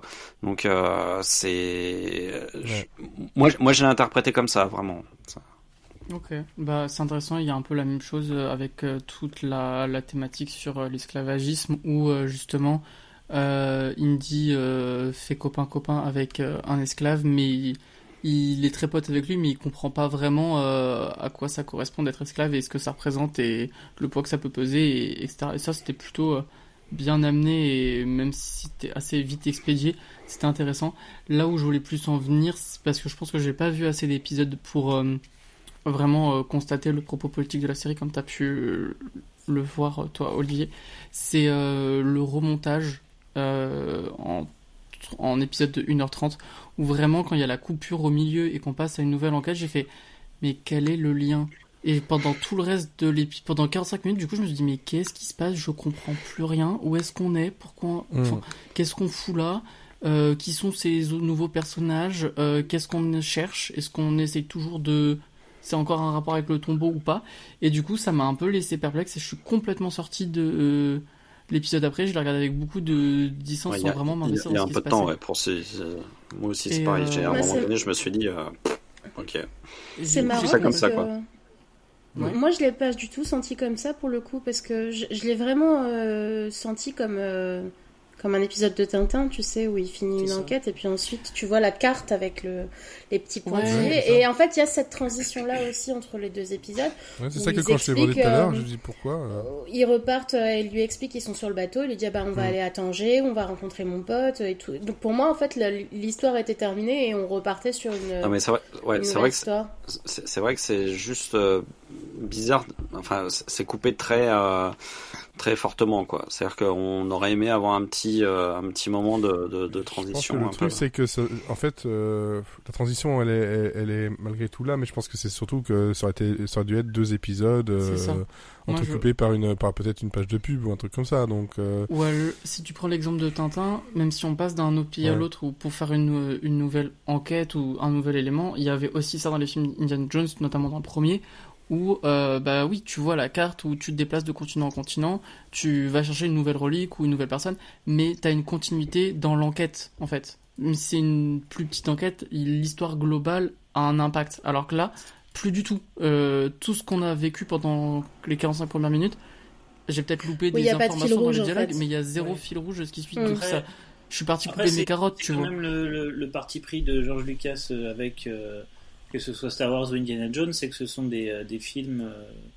tirés de serial euh, qui sont les séries des années 50 qui marchent comme ça de manière très très épisodique, c'est-à-dire qu'il n'y a pas de lien entre les deux. Tout ce que tu retrouves, ça va être Mhm. le, le héros, le même univers, le même monde installé. Ouais, ouais, mais tu vois encore. L'autre, en fait, il s'est passé une semaine et euh, tout le monde s'en fout. En fait, tu enquilles sur autre chose. Alors, de les regarder back to back comme ça, tu fais bah, quel est le lien? Mais en fait, C'est ça. Moi, passe, c'est vrai- vraiment, euh, C'est vraiment de l'avoir vu sur YouTube back to back, j'ai pas compris. Mais après, le, dans le premier montage de la série, euh, les épisodes sont même pas dans l'ordre chronologique et je trouve ça super Oui. cool parce que ça permet d'avoir euh, des trucs différents et aborder d'autres thématiques ou d'autres époques et, et pas être Mm. bloqué dans une dans un ordre chronologique et une histoire où en vrai on s'en fout.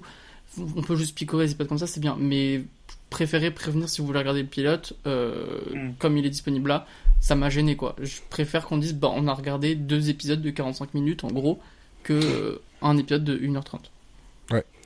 Euh, Olivier, toi, donc, euh, de ton côté, ça, c'est quelque chose que, te- que tu connaissais mieux. Ah ouais, je connaissais bien. Ouais, j'avais vu. euh, alors vraiment pas du tout dans l'ordre parce que euh, je pense que c'était pas du tout diffusé dans l'ordre et puis et puis même moi, je, je, je pense que j'étais pas assez assidu. Je regardais tout en fait à la télé, donc du coup, il y a- des fois je regardais, des fois je regardais pas, mais mais par contre c'est vraiment quelque chose que j'ai regardé toute ma jeunesse et et j'en avais un plutôt bon souvenir. C'est euh, malgré le fait que c'était pas très bien vu à l'époque de regarder ça, puisque euh, les gens disaient que c'était pas aussi bien que le film, machin et tout, que c'était euh, et du coup bon c'était pas c'était un peu un peu un plaisir coupable. Et donc j'étais curieux un peu de voir comment ça avait euh, vieilli, euh, si j'allais y retrouver des choses intéressantes. Et, euh, et franchement, euh, non seulement j'ai très apprécié euh, ce pilote, mais en plus, euh, je trouve que c'est beaucoup plus intéressant que ce dont je me souvenais en fait. Et euh, alors, euh, pour en revenir sur les, je, je trouve que euh, par rapport à toute la bouillie visuelle qu'on voit euh, de nos jours euh, avec les CGI euh, mal et les incrustations mal euh, mal faites dans tous les sens, euh, je trouve que ça fait un bien fou de voir des paysages naturels. Et notamment j'étais très content en plus de voir la ville de euh, quand ils sont au Maroc, ils vont à Aïd Benadou, qui est une ville fortifiée marocaine euh, qui que je suis allé visiter, dans laquelle a été tourné Game of Thrones, euh, dans laquelle a été tourné euh, Gladiator, et euh, et c'est franchement, euh, quand on voit l'épisode, on retrouve exactement le- le- le- l'ambiance qu'il y a sur euh, sur place, et c'est euh, c'est quand même très euh, très agréable de voir ça. Pareil les plans en Égypte et tout. Enfin, j'ai j'ai trouvé euh, voilà ça hum, ça dépayse Ouais, ouais. Ça, ça dépayse vraiment. et, et, À part quelquefois le ciel qui était un peu bizarre, tu vois, qu'il y a des trucs un peu incrustés, je sais pas, j'ai eu l'impression euh, par moment. bon, bah, il y a peut-être eu du matte painting ou un truc comme ça derrière. euh. Ouais, ouais, parce que même les oiseaux, euh, clairement, euh, ils sont pas toujours vrais. Euh, mais bon, après, euh, ça, voilà, c'est juste quelques secondes. Sur tout le reste, c'est magnifique. Hein. Puis c'est tourné en 16 mm en plus, euh, ça ne gâche rien. quoi. Ouais, c'est ça. C'est vraiment. euh, Enfin, moi, j'ai j'ai pris euh, un vrai plaisir à m- parce que c'est ce qu'on attend en fait euh, de de films ou de séries comme ça, quoi. C'est c'est c'est des trucs d'aventure et tout, donc on a envie de d'être dépaysé, d'être. euh, Enfin voilà, c'est c'est c'est. On a envie de de voir de l'exotisme, de de sortir de son quotidien, et euh, Ouais. et je trouve que pour le coup, la série euh, euh, fait vraiment le job là- là-dessus. Euh, je trouve qu'elle est euh, réalisée très proprement, effectivement, sans, sans fioriture, sans génie non plus, mais euh, mais mais c'est quand même assez propre. Et et, et après, je, je trouve que le, alors moi, je suis, je suis comme Sarah, je- tout, tout ce qui a trait aux, momies, aux, à toute la période égyptienne et tout, euh, c'est euh, vraiment, tu, tu me mets ça, bah, je suis content en fait. Euh, c'est- J'ai juste envie de voir des malédictions de momies et des, euh, et, et des pillages de tombes et des, euh, et des mécanismes de fou où t'enlèves plaisirs. où t'enlèves une pierre euh, et euh, là t'as des t'as, t'as, t'as plein de pièges qui te tombent dessus euh, donc ça on retrouve ça des des, des films et c'est quand même vachement bien. Et euh, et mais à côté de ça euh, ce qu'on a évoqué aussi c'est je trouve que par rapport au film il y a il y a vraiment le côté authentique. Euh, et euh, déjà il y a pas de nazis. Et euh, et puis, euh, ouais, vraiment, je trouve qu'il y a, je, je me souvenais pas de ça, quoi. J'ai l'impression qu'il y a un côté un peu récit initiatique euh, qui a dû m'accompagner aussi dans mon enfance. Et en fait, euh, ce jeune Indiana Jones, bah en fait, il découvre le monde, et nous, on découvre le monde avec lui, en fait. Et du coup, il s'aperçoit que bah dans le monde, bah il y a des gens qui sont esclaves, il y a des gens qui euh, ont une condition euh, sociale qui est pas la sienne, et euh, lui, en fait, il arrive avec toute sa naïveté. Et en fait, euh, tout d'un coup, il se dit ah bah ouais, mais en fait, il y a des gens qui sont euh, qui qui sont plus mal que moi dans le monde, quoi. Et euh, et, et ça, c'est quand même, euh, je pense que moi, en tant qu'enfant, ça a dû me faire quelque chose forcément. Et, euh, et et quand on voit comment il apprend euh, dans les épisodes suivants, euh, quand il est en Afrique, quand il est euh, en Inde, quand il est euh, euh, tout ça, en fait, il, il apprend à sortir de sa condition sociale et aller voir un peu ce qui se passe chez les autres. Et ce qui m'intéresse dans ce personnage, c'est qu'il est ouvert, il est ouvert aux autres, quoi. C'est pas un personnage qui, euh, comme euh, ses parents ou comme euh, comme les gens qui, qui fréquentent, sont enfermés dans leur palais. Lui, il va avoir envie de voir les choses, de tester les choses par lui-même, même si c'est dangereux. Il a, Et- il a envie d'apprendre, il le dit. Hein, Ouais, c'est ça. il Il, d'apprendre. il- Et il il a se pas construit aussi avec, euh, avec ses expériences. Ouais, c'est ça, c'est vraiment qui le est récit initiatique. Et moi, je pense qu'en tant qu'enfant, euh, j'ai dû, j'ai dû me construire avec lui forcément à un moment donné, quoi. Et, euh, et, et c'est vrai que quand je- maintenant, quand je voyage et tout, j'ai toujours envie d'aller vers les autres, de comprendre comment les autres vivent, comment euh, et euh, de, de et je me dis, bah, il y a peut-être, euh, peut-être que cette série-là, elle a, elle a quelque chose à voir avec ça parce que euh, parce que en fait, c'est quand je revois toutes les séries un peu que je voyais dans mon enfance, c'est vraiment la seule série qui fait ça en fait. Et euh, et, et, et je, et je me dis qu'il y a, il y a, a peut-être quelque chose à. Et puis en plus, je trouve qu'il y a aussi un côté. euh, Enfin, moi, je me, je me mets dans la peau de ce gamin, quoi. Je me dis, euh, putain, j'aurais aimé être- cet enfant qui qu'on emmène euh, découvrir des momies. euh, j'aurais aimé euh, euh, voir euh, tout- toutes les choses qu'il a vues. Moi, quand j'étais jeune, j'a- j'adorais tout ce qui était jeune détective privé, machin, les, les, les, tous les jeunes qui avaient des aventures, des choses comme ça. Et bah, moi, j'aurais trop aimé faire ça, quoi, en fait. Donc, en fait, je me, je m'identifie beaucoup à ce personnage-là.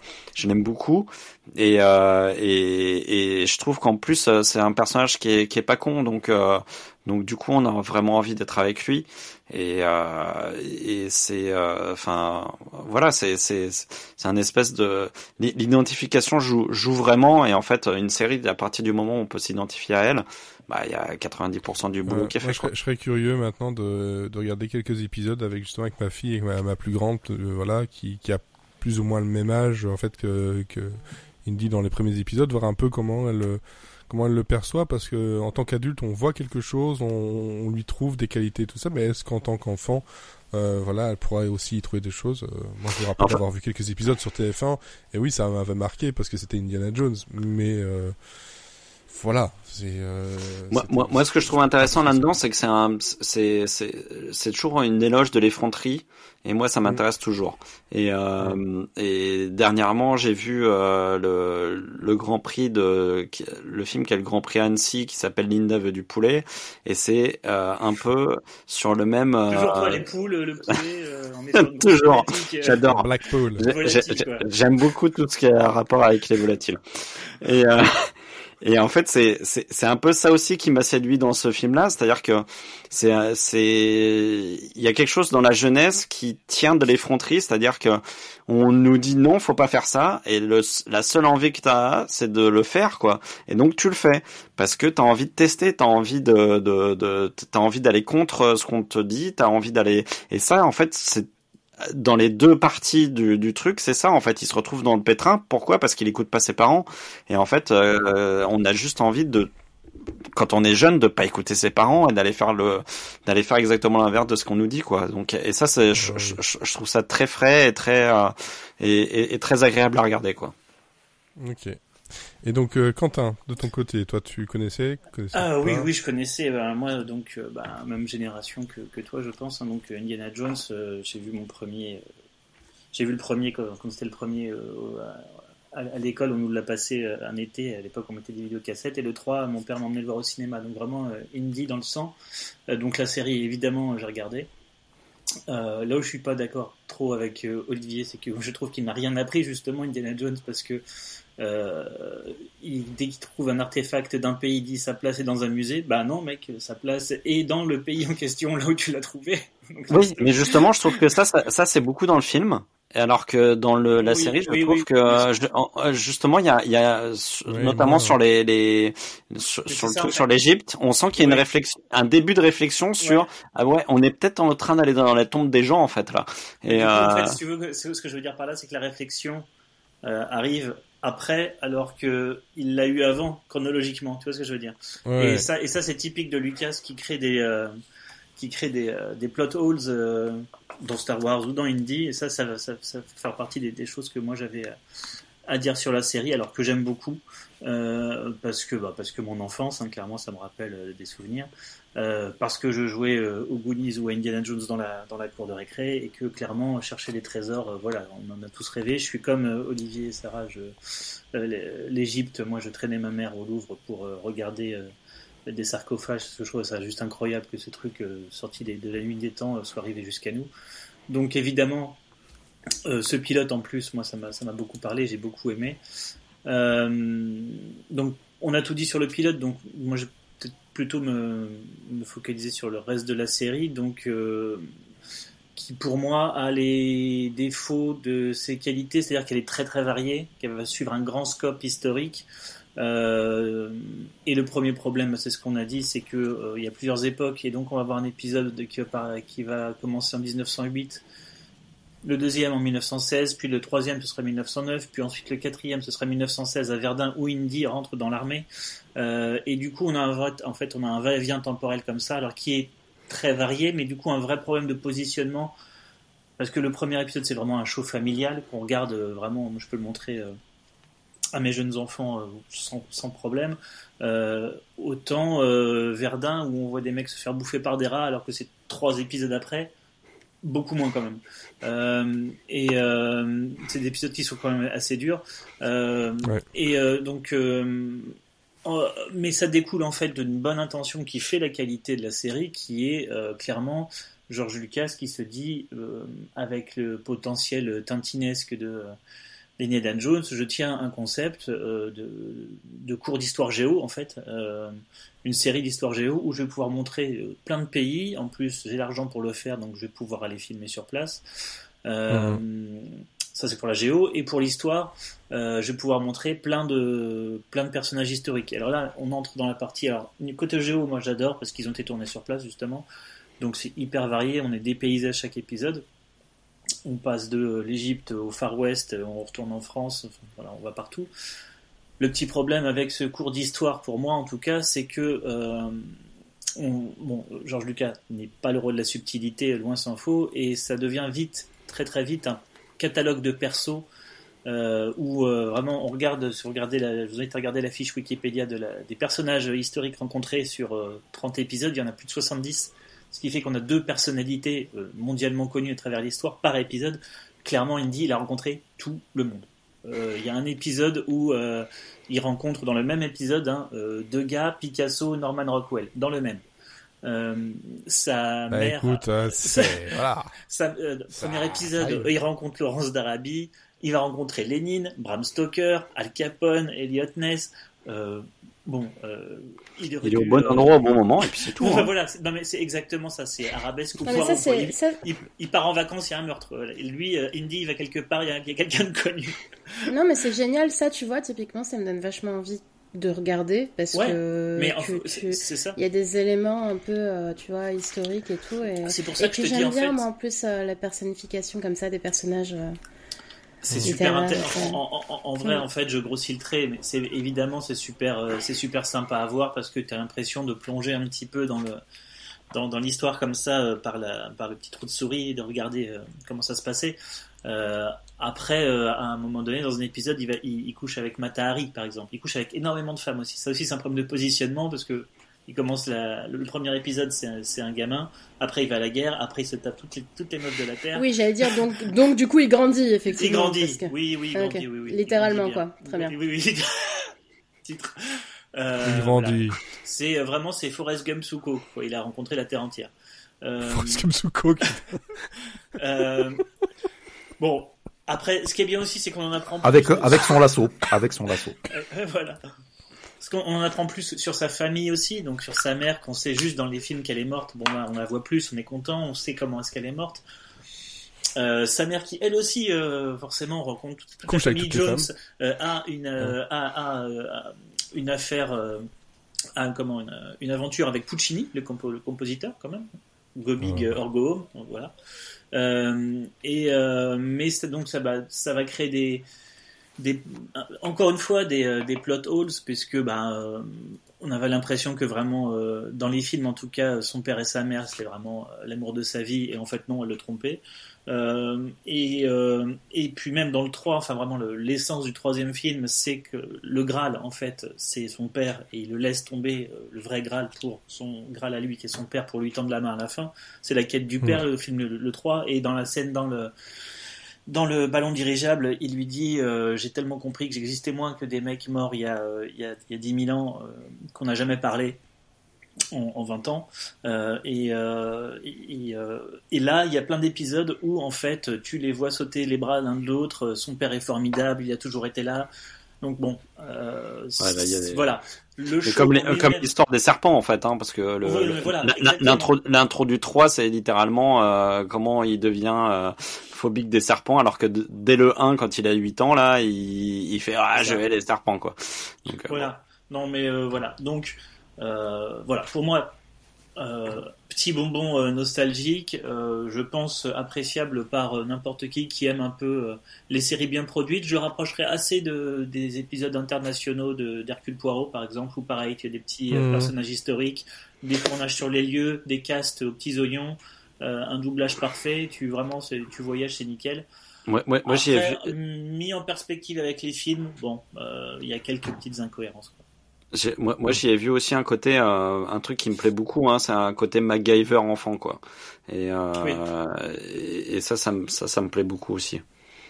Florian.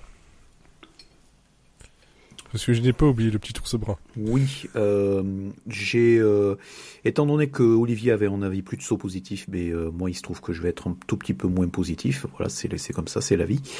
Tin, tin, tin. Ouais. Euh, mais j'ai dans l'ensemble, hein, euh, je rejoins pas mal de, de- d'entre vous sur les vraiment les qualités de production, euh, le côté euh, par à l'aventure, vraiment la, la, musique et le score tout du long en fait aide beaucoup en fait à à, à, à, en- à m'engager en fait un tout petit peu dans l'univers de la série.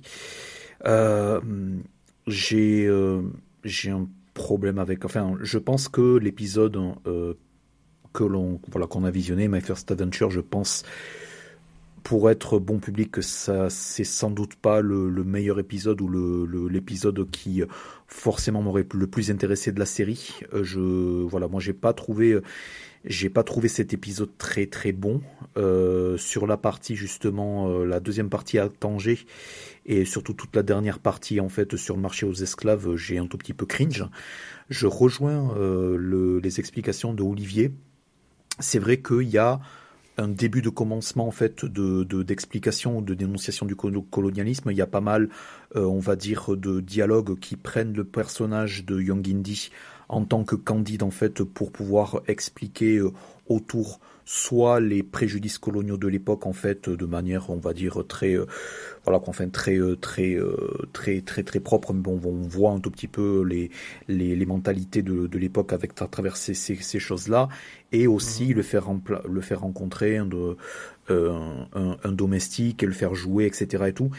J'ai euh, avec le recul en fait j'ai j'ai l'impression que ça j'ai l'impression que c'est c'est un tout petit peu forcé euh, j'ai aucune, je me fais aucune illusion, on va dire, sur vraiment le, le, les propos politiques euh, derrière ça et vraiment les bonnes intentions politiques de George Lucas, puisque petit rappel, George Lucas, c'est un mec de gauche et euh, c'est très, euh, du coup, ça, à part vraiment la production et à part vraiment l'ensemble de, de, de, de certaines scènes d'action, etc. je me suis quand même pas mal euh, ennuyé et je pense pas que c'est dû au, rythme de, des, des épisodes. Je pense que euh, si on avait commencé par, euh, je sais pas, le, sixième ou septième ou l'épisode où, du, un épisode où du coup il y a Sean Patrick Flannery que Indy a- était adolescent, peut-être on serait plus éclaté. Là, j'ai eu beaucoup beaucoup de mal à, à rentrer là-dedans. Voilà. Ok, très bien.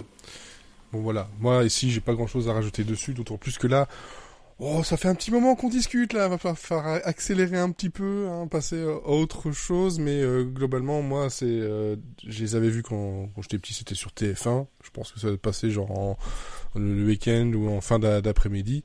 Euh, mais euh, ouais, c'est vrai que j'aimerais le montrer à mes filles, mais je pense que je vais d'abord regarder l'intégralité histoire de être sûr qu'il n'y ait pas des choses un peu trop dégueulasses à montrer à un enfant de, de, de, de 8 ans.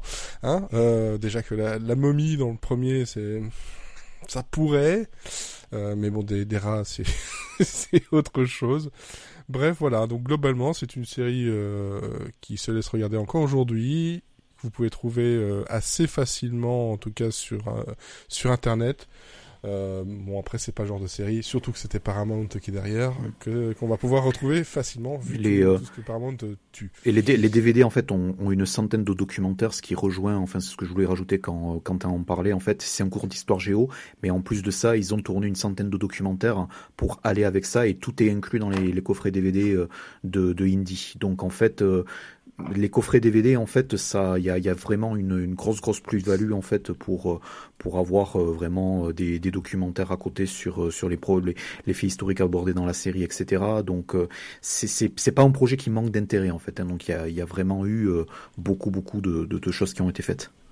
C'est ce qui me c'est ce qui me fait penser que je, je voulais aussi. ça- ça- en fait, ça m'évoquait les, euh, petits documentaires à, de- à la fin des épisodes des Mystérieuses Cités d'Or, en fait. Il y a des côtés. que euh, je détestais par le, le plus au monde.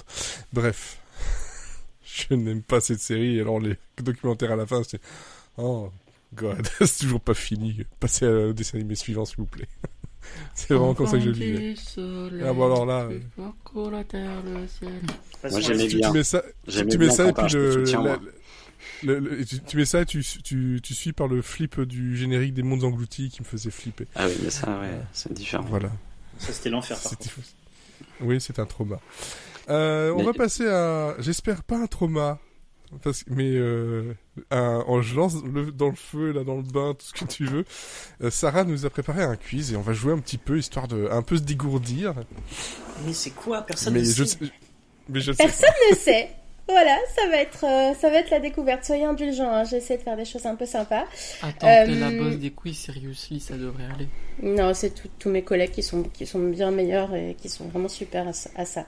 Alors du coup, on va faire un petit jeu. On n'a pas encore de jingle, mais je pense qu'on va... euh, Fred nous- en co- concoctera Attends, je t'en fais un à la bouche que j'improvise. Boum. Non, mais ah, ça, Ok. ça rien, c'est Bon, pas- alors Fr- Fred, tu peux te pencher sur. C'est pour ça que c'est On annule ce projet tout de suite. Je me désolidarise de ce jingle. Je ne suis liée à aucun. Ok. Alors donc comment ça va se passer? On va avoir euh, l'idée c'est que ça soit quand même assez rapide. On va jouer sur le principe aussi de la rapidité. Donc les gens qui vont aussi euh, nous entendre et nous écouter et ceux qui nous regardent en live, euh, bah jouez chez vous, criez vos réponses même si je ne vous entendrai pas, c'est pas grave. L'important c'est de participer. Euh, on va faire ça. L'important, c'est de partir pisser. Puis comme ça, vous pourrez, Avant de gagner. Non, partez pas pisser. vous pourrez gagner votre somme. C'est pas mal aussi. C'est ça. Euh, on va faire ça en trois petites manches. Chaque manche va avoir trois petites questions. J'ai mon petit tableau de points ici Oh là là. avec Oh, mon petit stylo. Ouais, bon, je me réjouis. Oh, le budget. Euh, ouais, franchement, c'est pour ça que je me suis levée tout à l'heure pour déchirer une page d'un livre. C'est la fin de saison, on avait mis un petit peu d'argent de côté. Alors, on va commencer par la première manche. Donc la première manche, ça va être euh, ce qu'on appelle, euh, ce que j'appelle d'ailleurs, le qui suis-je. Je vais vous donner une petite description et vous allez devoir deviner. Vous pouvez euh, vous arrêter, c'est le même principe que vous allez vite le comprendre. Une des manches de questions pour un champion que j'adore. Euh, Voilà. Et euh, bah, le premier qui trouve la bonne réponse a le point. Comme ça Est-ce qu'on clair. notre prénom ou est-ce qu'on crie la réponse? Ouais, voilà. Alors, vous allez. Moi, moi, je crée euh, rien du tout parce que Frédéric, je lui ai cassé les oreilles, je vais casser les oreilles de tout le monde. Donc, non. Alors, Collage, évi- collage. évitez de crier. Je vous ai face à moi, puisque mes- mon texte est sur le côté. Je devrais pouvoir reconnaître euh, vos, vos réponses, mais c'est mieux de crier votre prénom, je pense. Ok. On va tester, on va voir. Et si jamais euh, ça marche pas comme ça, on verra sur la deuxième. Est-ce que vous êtes prêts? Oui. Oui. Oui. Est-ce que c'est que des personnages Je suis ou est-ce que angoissé. c'est des séries aussi? Vous allez voir. Ok. Allez, c'est parti. Je suis, je suis un personnage de fiction né en 1959 et je grandis auprès de ma mère Livia et de mon père John Francis. J'ai deux sœurs, Janice et Barbara, et j'ai également deux enfants, une fille et un garçon. Et ma femme Carmela est une pieuse Florian. catholique. Tony Soprano. Bravo Carmela, oui. Bon, par contre, euh, Florian, si tu pouvais éviter de faire le petit train euh, au début. Je faisais le, je faisais le, le petit truc de question pour un champion, le 4 à la Je, suite. je sais, mais j'en- j'entendais un petit train, moi. Je vais, je vais finir, euh, je vais finir mon petit texte. Euh, Mon bureau se trouve dans l'arrière-salle du fameux Badabing et j'y retrouve souvent mes associés Christopher, Silvio et Dante. Natif du New Jersey, ma famille est originaire de la région de Naples en Italie. Je suis largement inspirée de la vie de Vincent Palermo, dit Vinnie Ocean. Je suis, je suis, je suis Tony Soprano. Bravo. Florian, tu as le premier point. Profitez-en, ça va pas durer. Direct. Alors, je suis une série télévisée américaine diffusée pour la première fois en 2006 sur NBC, composée de 7 saisons et de près de 138 épisodes qui font en moyenne Florian. 5 minutes. Jody Rock. Oh C'est putain, j'allais dire. impossible. Comment il a Bravo. Bravo. J'ai même pas compris la Deuxième réponse. point. 30 Rock. Ah, 30 Rock. Je continue du coup. Que Mon on- intrigue se passe à New York où je suis le quotidien de scénariste qui travaille sur une émission de télévision fictive. Mon personnage principal est un citron, interprété par une actrice iconique du SNL, mais il y a également cet acteur qui a tué sans faire exprès quelqu'un en plein tournage il y a quelques mois. On peut euh, visiter l'emblématique immeuble dans lequel mon intrigue se déroule au numéro 30. Je suis, je suis, je suis. Parti rock. Voilà, voilà, voilà. Bravo, Florian, pour l'instant qui mène euh, les autres. Je ne sais pas où ce que vous Par faites. contre, euh, le, le- mon personnage principal est un citron. Non, mais sérieusement Bah, Liz c'est Lemon, c'est Oui, ça mais bon, oui. Bah oui. Alors, c'est parti. Née en 1982 à Los Angeles, je suis une jeune actrice qui commence à percer dès la fin des années 90 dans une série à l'ouest. On suivra les aventures d'un des personnages les plus iconiques que j'ai campé dès 2007 chez AMC, et pendant près de 7 saisons. Mais c'est Hulu qui me donnera le premier rôle le plus important de ma carrière télévisée dans une série Florian. dystopique. Elisabeth. Moss. C'est tout à fait ça. Oh Elisabeth là là là. Moss. J'avais son visage, mais j'avais plus son, son nom, c'est chiant. C'est ça, une série dystopique, donc diffusée dès 2017, adaptée du roman de Margaret Atwood, donc c'était euh, euh, Handmaid's Tale, j'interprète June, et près de 80% des plans de la série consistent à me filmer facecam en contre-plongée avec un regard cinglant. Je suis, je suis, je suis Elisabeth Moss. Bon, première manche euh, terminée, vous vous êtes donc tous fait euh, latter par euh, Ah bah, Florian, qui a 3 points. On va passer à la seconde manche. Donc, est-ce que vous êtes prêts? La seconde manche, on est sur euh, des titres en québécois. Ah, Alors, tu m'énerves parce que toi, t'as piqué une, une des rubriques euh, de capillotitré. Tu C'est pas bien. Ah mince Non, mais C'est pas pas grave. C'est pour ça que je t'ai demandé hier si tu voulais voir le squelette. Bon, je changerai Non, mais non, pour, la, pour la prochaine Non, mais c'est pas, c'est pas grave. C'est sans doute pas la même euh, idée derrière non plus. Alors, je vais pas donner d'indice, je vais juste donner le titre en québécois et le premier qui trouve écrit son prénom et il a le point. Premier titre. Le vrai titre? Je veux le titre Je veux le. Alors, je vais vous donner le titre euh, québécois Non, mais non, et je veux pourrais le titre français. Non, bah non, j'ai Ah, pas ok, inventé. oui. C'est le vrai titre. Sinon, euh, on, on vous Ouais. ça sera compliqué. Ah, Première série, elle s'appelle Top Model. Fred. Ouais. C'est Amour, gloire et beauté. Exactement. Et tu sais pourquoi? Parce que ce titre-là, c'était le titre en Belgique. Ah, Et, et en Voilà. fait, je... Et c'est c'est The Bold and the Beau- Beautiful. Et putain, en- je le savais parce que je regardais les programmes de RTL9 euh, sur les programmes télé. Quel con. Putain, quel abruti.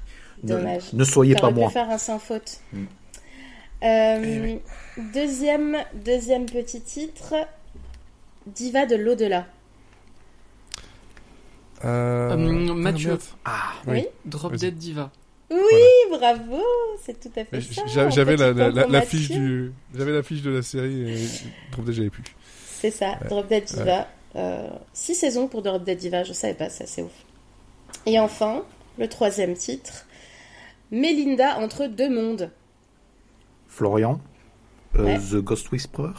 Oui, c'est Ouais, ça, exactement. Ça. Avec euh, une, une certaine actrice dont vous étiez tous amoureux dans La vie à 5. Merde. Souviens-toi l'été dernier. Je ne vois pas de qui, de qui tu qui- parles. Non. Jennifer Love Hewitt. Oui, mais non. Jennifer Love Hewitt. Oh non. Mm, mm, mm, mm. Non, vous étiez pas amoureux de Jennifer Love Hewitt? Nope. À cette époque-là, moi, c'était Neve Campbell ou rien. Ok, excusez-moi. hein. Non, mais non, je, non, je, je, te, je, je vais pas te laisser tomber. C'était euh, quand même euh, la Hewitt, girl si, next si. door euh, par excellence, elle était super mignonne. Alors, la troisième manche, là ça va demander, ça va être un petit peu artisanal. Ouais. Puisque je vais humer des génériques de séries et vous allez devoir trouver les séries en question. Alors ça, c'est un peu le point d'interrogation. On va voir si je vais réussir. Alors, première série, est-ce que vous êtes prêts? On est prêt. ça va être, ça va être un peu à la. à la- Ah, on me dit dans le chat que. Top, Top Model c'était aussi le nom en Suisse. Voilà, Ah, très Ah, bien. C'est qu'en France qu'ils ont changé en fait, Bah ouais, finalement. C'est dingue. Et d'ailleurs, j'ai appris qu'Amour, Gloire et Beauté, c'était toujours en cours. Ah oui, 30 bien sûr. 36 saisons, 9000 épisodes. Ouais, ils ont changé Et, de diffuseur, euh, c'est passé sur TF1. Et l'acteur euh, que moi je me souviens, voilà, qui était Ron Moss, qui jou- jouait euh, Ridge Forrester, je crois, voilà, là, le mec, euh, un des mecs principaux, c'est un claviériste pour le groupe Le Player dans les années euh, 70-80 et dont les, albums étaient top et j'en ai des morceaux dans mes playlists. Et quand j'ai découvert ça sur une pochette d'album je me suis putain sa tête elle me dit quelque chose. Ah bah oui c'est ce mec là donc voilà il fait, il fait pas que des soaps au début Bah, de quoi, la hein. Et puis après, il sait bien faire du savon. Alors, Allez, Sarah, chante. voilà nul. C'est parti. Premier générique. Ça va aller vite, je pense. Fred Bon, Fred a crié la réponse avant de donner son prénom, Oui, mais- mais, ouais. c'était je, quand je- même. je le sais, je premier savais plus quoi faire je, à savais donner plus quoi la faire réponse. Ah Ouais, mais tu, tu devrais donner le point à Quentin, je dirais. Mais bon, c'est- Oui. tu fais ce que tu veux, c'est ton Que quiz. j'ai l'air d'une Moi, je merde dirais avec que tu zéro le donnes point. à Olivier, ça n'a rien à voir, mais pourquoi pas. Ouais, moi je. Non, je. moi je donnerais un point à Cécile qui n'est pas là ce soir qui a autant après que moi que sur ce quiz. Il a donné la réponse et il a donné après, euh, quand même malgré tout, son prénom. Donc c'est euh, faute, euh, faute avouée, faute euh, pardonnée. Pas ça du tout, je crois. Alors, euh, Faute à- je crois que c'est faute à demi-avoué, faute par par- Demi- C'est- avoué. pho- pho- photomaton Photomaton. Ok. alors, c'est parti pour le deuxième générique. L'avant-dernier, attention, là, il va falloir euh, récupérer des points.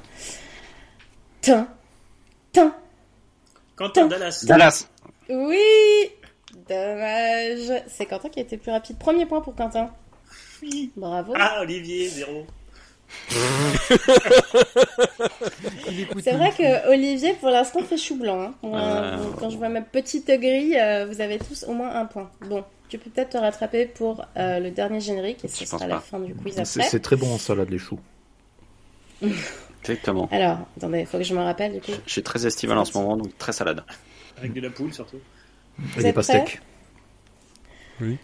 Tu. Fred, Code Quantum. Ah oui. Oui, bravo. J'ai même pas eu le temps de faire la suite. Je voulais faire Ah, la trompette. cette fois-ci, j'ai dit mon prénom d'abord, hein. Tu vois, il, il était suave et tout. Ouais, t'as vu, j'ai même fait la petite, euh, la C'est petite choré. c'est- c'est- c'est God Quantum. Ah, c'est- C'est C'est c'est Scott, Scott Bakula. Quantum. qui, euh, Alors, on va donner les résultats. Euh, Ah, hop, c'est- c'est- Florian a je pense que c'est Florian qui a gagné. franchement, bah, c'est Florian qui a gagné avec 4 points, puisqu'il vous a défoncé pour la première, euh, pour le premier, la première manche. Euh, ensuite, en deuxième, c'est Fred qui a quand même 3 points. Bravo. Bravo. Euh, ensuite, Je, je- je- je suis, je suis fier d'avoir trouvé Top Model. oui, super. Ensuite sont ex aequo Quentin et Mathieu. Bravo, un point de participation euh, d'avoir euh, d'avoir bien trouvé. Et Olivier, zéro point. Je suis un peu déçue. Zéro Voilà. point. Punition. Zéro. Punition. Zéro. Euh, bah, bravo à tous. J'espère que cette petite animation vous a plu. Eh ben, tu sais quoi, moi, ça me fait plaisir parce que en très, enfin, depuis le temps qu'on fait le podcast, en général, les, les quiz, même s'il y a eu des, d'autres qui l'ont fait, c'était quand même moi. Et donc, Ah, tu vas enfin pouvoir participer. Bah oui, oui, c'est ça, ça fait plaisir. Bon, j'espère que les gens chez eux ont aussi participé. Et la Ça, ça a participé dans le chat parce que je vois pas dans le chat, Fred. Mais ça a répondu pour euh, Top Model, donc. Euh, Ah, bravo. La je prochaine fois, j'aurai mes je, petites je cartes sais, je sais Julien que ça écoute euh, en faisant plein d'autres choses en même temps, je le sais. Euh, donc, on a fait ça. Euh, petit, rapidement, voilà, de niveau renouvellement et euh, annulation. Ra- rapidement. Euh, dans les trucs intéressants, renouvellement Bubkiss, saison 2. Je suis content parce que Ah, Bubkiss, j'ai c'est vachement bien. Euh, Nine Perfect Stranger, euh, bon, ça je regarde pas. non, mais c'était de la merde. que- C'était une voilà, sombre mais merde. une saison 2 euh, qui est dessus, School Spirits euh, et donc euh, Last King of the Cross. Et dans les programmes annulés, il y a Ragnarok, High School Musical, de musical de séries Ouais, mais ça, après c'est tant mieux. C'est cool. Voilà, il y a, Bonne dernière de saison, saison et après, 5. ciao. The Wheel, pas de saison 2, Star Trek Prodigy, et ça, ça fait chier, pas de saison 2, donc ils sont en train de chercher une autre euh, maison en ce moment et c'est compliqué. Et il le dégage, et il le dégage de Paramount plus Voilà. partout. C'est n'importe quoi. Donc, comme tu disais, Mathieu, euh, Grease, Rise of the Pink Ladies, pas de saison 2. The Game, pas de saison 3. Magnum PI euh, se termine avec sa saison 5. Queen of the Universe, pas de saison 3. Non Magnum, ça continue. Et Ça a continué. Ils ont retrouvé Ouais, ouais. un rediffuseur, c'était sur NBC depuis deux saisons, je crois. Oh c'est ça. Et euh, Baron, annulé par CW, pas de saison 2. Mais Voilà, c'était trop bien, Queen of the Baron, Universe. baron, petit pas de tapon. Alors, euh, poum, poum, poum, Quentin, Oui, ta tout. recommandation. Marocco, eh ben écoutez, euh, c'est pas euh, du, du frais frais, mais c'est pas non plus de l'ancien, ça date de quelques mois. Et comme j'étais euh, très euh, déçu par, euh, par Fubard de Schwarzy, je me suis rappelé de la rivalité éternelle avec Stallone et du coup, bah, je me suis relancé quelques épisodes de la série de Stallone, donc, qui, est qui est Tool Sacking sur Paramount, qui elle, au moins, bah écoutez, c'est pas Ah, apparemment, Florian n'est pas content. c'est ce que j'aurais en fait, c'est ce que j'aurais euh, attendu de Fubar, c'est-à-dire euh, ça réinvente rien, ça casse pas des briques, mais on passe un bon moment, c'est comme un McDo, Ah, c'est-à-dire que On a changé, c'est plus les canards, c'est les briques. c'est-à-dire que c'est-à-dire que euh, ça réinvente rien, mais bah, on y, on sait pourquoi on y va. Euh, en l'occurrence, c'est écrit par, par euh, et Taylor Sheridan, donc qui a fait les scénars de Sicario euh, 1 et 2, et en showrunner Terrence Winter, qui a fait Bordeaux Empire et Les Sopranos, donc qui connaît, euh, qui sait écrire pour euh, pour tout ce qui est euh, et, et mafia, et du coup, ben c'est Ouais, produit par, euh, par Stallone. Donc ces trois éléments qui auraient rien à foutre ensemble, mais finalement, c'est un peu une recette inattendue, ça fonctionne euh, à son humble niveau.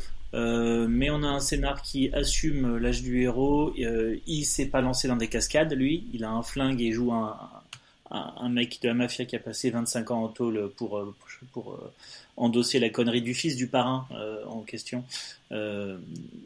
Qui, en guise de remerciement, quand il sort, est envoyé donc dans le trou du cul des États-Unis, qui est tout ça, là où Chandler est envoyé dans Friends. Euh, Oui. Voilà, pile au milieu des États-Unis pour euh, déployer une branche de la de, de- de la mafia. Euh, qui, en fait, il est mis, euh, voilà, envoyé au placard. Mais en fait, il fait très très bien du business, c'est ce qui énerve un petit peu les gens à New York. Euh, et donc voilà, il y va avec une force tranquille, il fait pas des grosses bastons, c'est juste le genre de personnage qui euh, a pas besoin de dire ou de faire grand chose pour que pour mettre la pression qu'il se passe des choses. Donc ça colle bien avec euh, bah, son âge en fait, il est totalement assumé.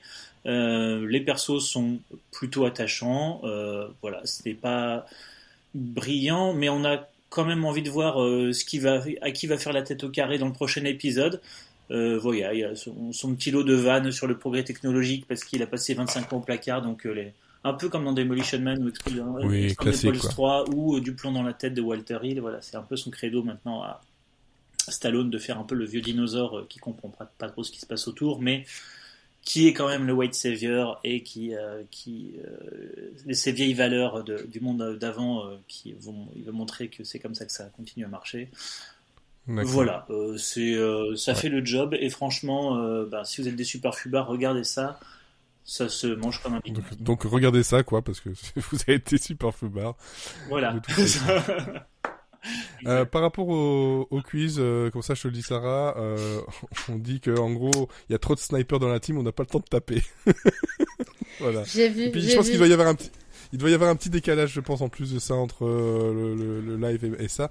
Ouais. Et euh, petit point par rapport à Demolition Man, j'ai appris un truc qui m'a fait beaucoup rire euh, ces derniers temps, euh, c'est que Jack Black devait jouer dans euh, un petit rôle dans Demolition Man. Ah bon. Sauf qu'en fait, ouais, et en gros, il a été, c'est donc il y a vraiment longtemps, et euh, dès le début du tournage, il était tout le temps dans sa, dans sa, ouais, son espèce de caravane. Il attendait qu'on qu'on l'appelle pour jouer, et tous les jours, il y allait. La journée se passait. Merci, au revoir, à demain. Comme ça pendant euh, longtemps, des jours, des jours et des jours, jusqu'au jour où à un moment donné, ben, il, est arrivé en retard parce qu'il s'est pas réveillé. Il s'était tapé une, super, euh, une super euh, biture, et en fait, à ce moment-là, quand il se réveille, son son euh, ouais comment dire son son manager qui l'appelle et dit mais qu'est-ce que tu fous? T'es pas là ils sont complètement énervés pourquoi t'es pas venu? Machin alors que lui bon lui ça faisait des semaines qu'on l'appelait jamais et donc comme il n'est pas venu ben il était persona non grata donc il a pas pu aller dans le film voilà j'ai trouvé ça drôle et un peu con mais bon voilà lui il en rit maintenant Euh, je pense que bon il a fait d'autres choses entre temps c'est pas très grave c'est c'est pas très très L'eau a grave coulé sous les ponts. Ouais. Alors comme je le disais, j'ai un petit euh, petit moment musique. Euh, donc pour la nouvelle saison, saison 9, chacun amènera euh, un, un petit générique. Un seul générique, hein, pas tout le monde en amène un, mais voilà, euh, on choisira dans une, manne de génériques un à placer, un qu'on aime bien, euh, et dire deux trois mots pourquoi on aime bien. Et cette fois-ci, donc comme je lance le tout, je lance le, générique.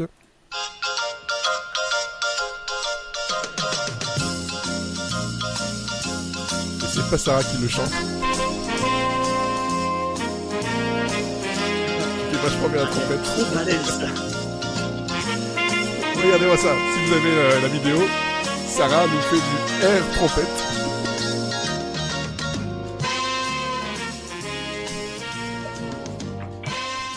Voilà, j'avais envie de me faire un petit kiff en fait avec des génériques que j'aime bien et celui-là c'est The Odd Couple, une euh, série de, euh, de 67 qui a été repris en 2017 euh, avec Matthew Perry et qui vient d'une euh, d'une euh, une pièce de théâtre euh, avec justement bah, ces deux personnes qui tout opposent et qui doivent vivre ensemble. Le côté classique mais c'est très euh, très drôle. Donc voilà moi j'aime beaucoup ce, ce générique là parce qu'il reste bien en tête et c'est euh, générique à l'ancienne quand on le sent années 60 euh, avec le petit truc euh, le petit air qui reste en tête. D'ailleurs si vous écoutez bah, si vous regardez Friends à un moment donné il chante un générique et c'est celui-là quand il me meume dans le dans le café c'est The Odd Couple. Ce qui est assez drôle c'est que bah, Matthew Perry a joué dans euh, The Odd Couple par la suite je suis expert en air instrument Ce qui est bien pour un, pour un instrument où on a besoin d'air euh, dedans, justement. C'est, c'est vachement bien. L'air trompette. c'est, c'est un peu redondant tout ça. Alors, poum, poum, poum, on était. Euh, donc, Florian, tu avais une reco ou pas? Je sais pas. je- Oui, si, je la vois là. Oui, oui, oui. si vous avez si vous avez la vidéo, ça valait le coup parce que vous avez un Florian qui se dépêche de couper le ventilateur, genre oui, tout à fait, en, en direct de. Ça faisait un peu, tu sais, comme dans les, les génériques des sitcoms, là, les mecs ils se retournent, genre. C'est ça, ouais. Attends, je vais te remettre le générique alors. Ah, il veut pas se mettre, c'est pas grave.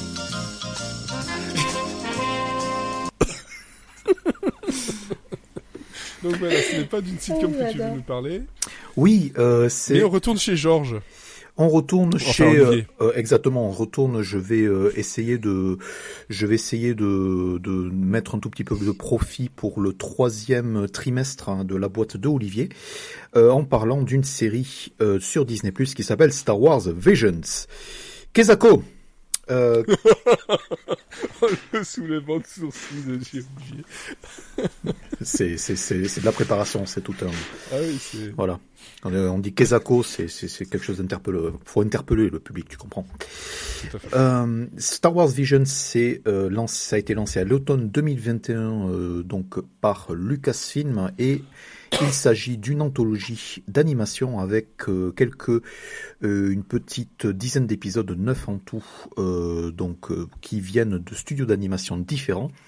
Et euh, le pitch est libre comme l'air, euh, comme euh, comme une comme un single de réciproque. Et c'est une et ouais, c'est, il s'agit de vraiment de donner pour chaque, studio d'animation les ressources qui sont afférentes à Lucasfilm, mais surtout leur propre interprétation de la saga Star Wars.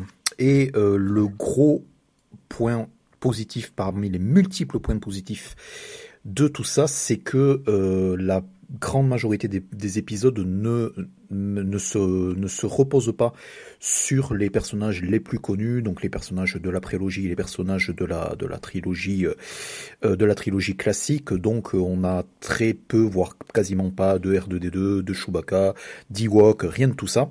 Euh, on a que des euh, des personnages Ça, euh, relativement euh, pff, Ouais, ouais, ouais. Enfin, euh, c'est euh, non, non, mais bon, c'est pas, c'est pas quelque chose qui va vous faire euh, vous abonner à valeur actuelle, puisque je rappelle que Georges Lucas, mec de gauche. Euh, c'est, euh, Alors là, pff, voilà. Pourquoi? Première fois que je suis une blague de, de ce podcast et que je la comprends. voilà. Euh, Hein, c'est pour ça que je comprends pas. et vraiment, vraiment la grosse, la grosse qualité, c'est que sur tous ces épisodes-là, donc euh, il y a plein d'épi- plein de, de personnages vraiment créés pour les besoins de ces épisodes. hein. Euh, Il y a euh, vraiment tous les euh, tous les codes visuels de la saga mais interprétés euh, de manière totalement différente donc il y a il y a de la stop motion il y a de l'animation en 2D euh, il y a des euh, la première saison a été majoritairement euh, commandée à des studios d'animation japonais donc il y a un côté vraiment euh, animé qui donne une certaine consistance à la saison 1 tandis que la Comme saison 2 Animatrix à son époque. comme Animatrix, c'est en fait merci pour la merci pour la remarque parce que c'est exactement le même délire que Animatrix et euh, Animatrix en fait avait ceci de de, génial en fait que il euh, euh, étendait l'univers Matrix avec pas mal de avec pas mal de euh, pas mal de tangentes et aussi pas mal de- d'explications. Et là, en fait, euh, il y a, y a pas mal de tangentes qui sont prises, mais avec euh, beaucoup de, en, en recapturant un tout petit peu l'essence de ce qui fait que l'on aime Star Wars. Et euh, comme je disais en début de podcast, en fait, pour recommander ID Generation, j'ai euh, avec le nombre de trucs que je mate, je suis de plus, de moins en moins enclin à être vraiment impressionné par les choses.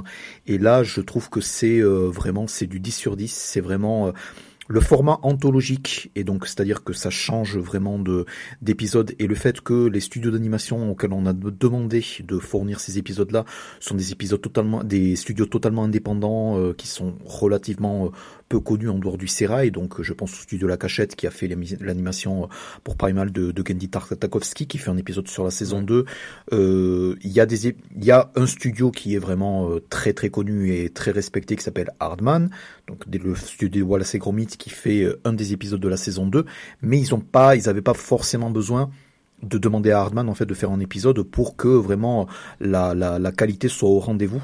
Et on sent vraiment euh, tout l'amour et tout le soin qui a apporté euh, vraiment à l'introduction des personnages. Même si les épisodes sont de 15-20 minutes en fait euh, on c'est des moi j'ai toujours été intrigué par les par les par, par, les enfants par les par les sites par les les, les personnages que l'on que l'on nous présente en fait, c'est quelque chose où euh, il y a le changement d'univers en fait et joue en la faveur de Star Wars Visions et euh, c'est voilà, c'est une c'est une série où vraiment euh, les moyens y sont et je pense que c'est probablement le plus de fun que j'ai eu à regarder un contenu Star Wars depuis des années et des années.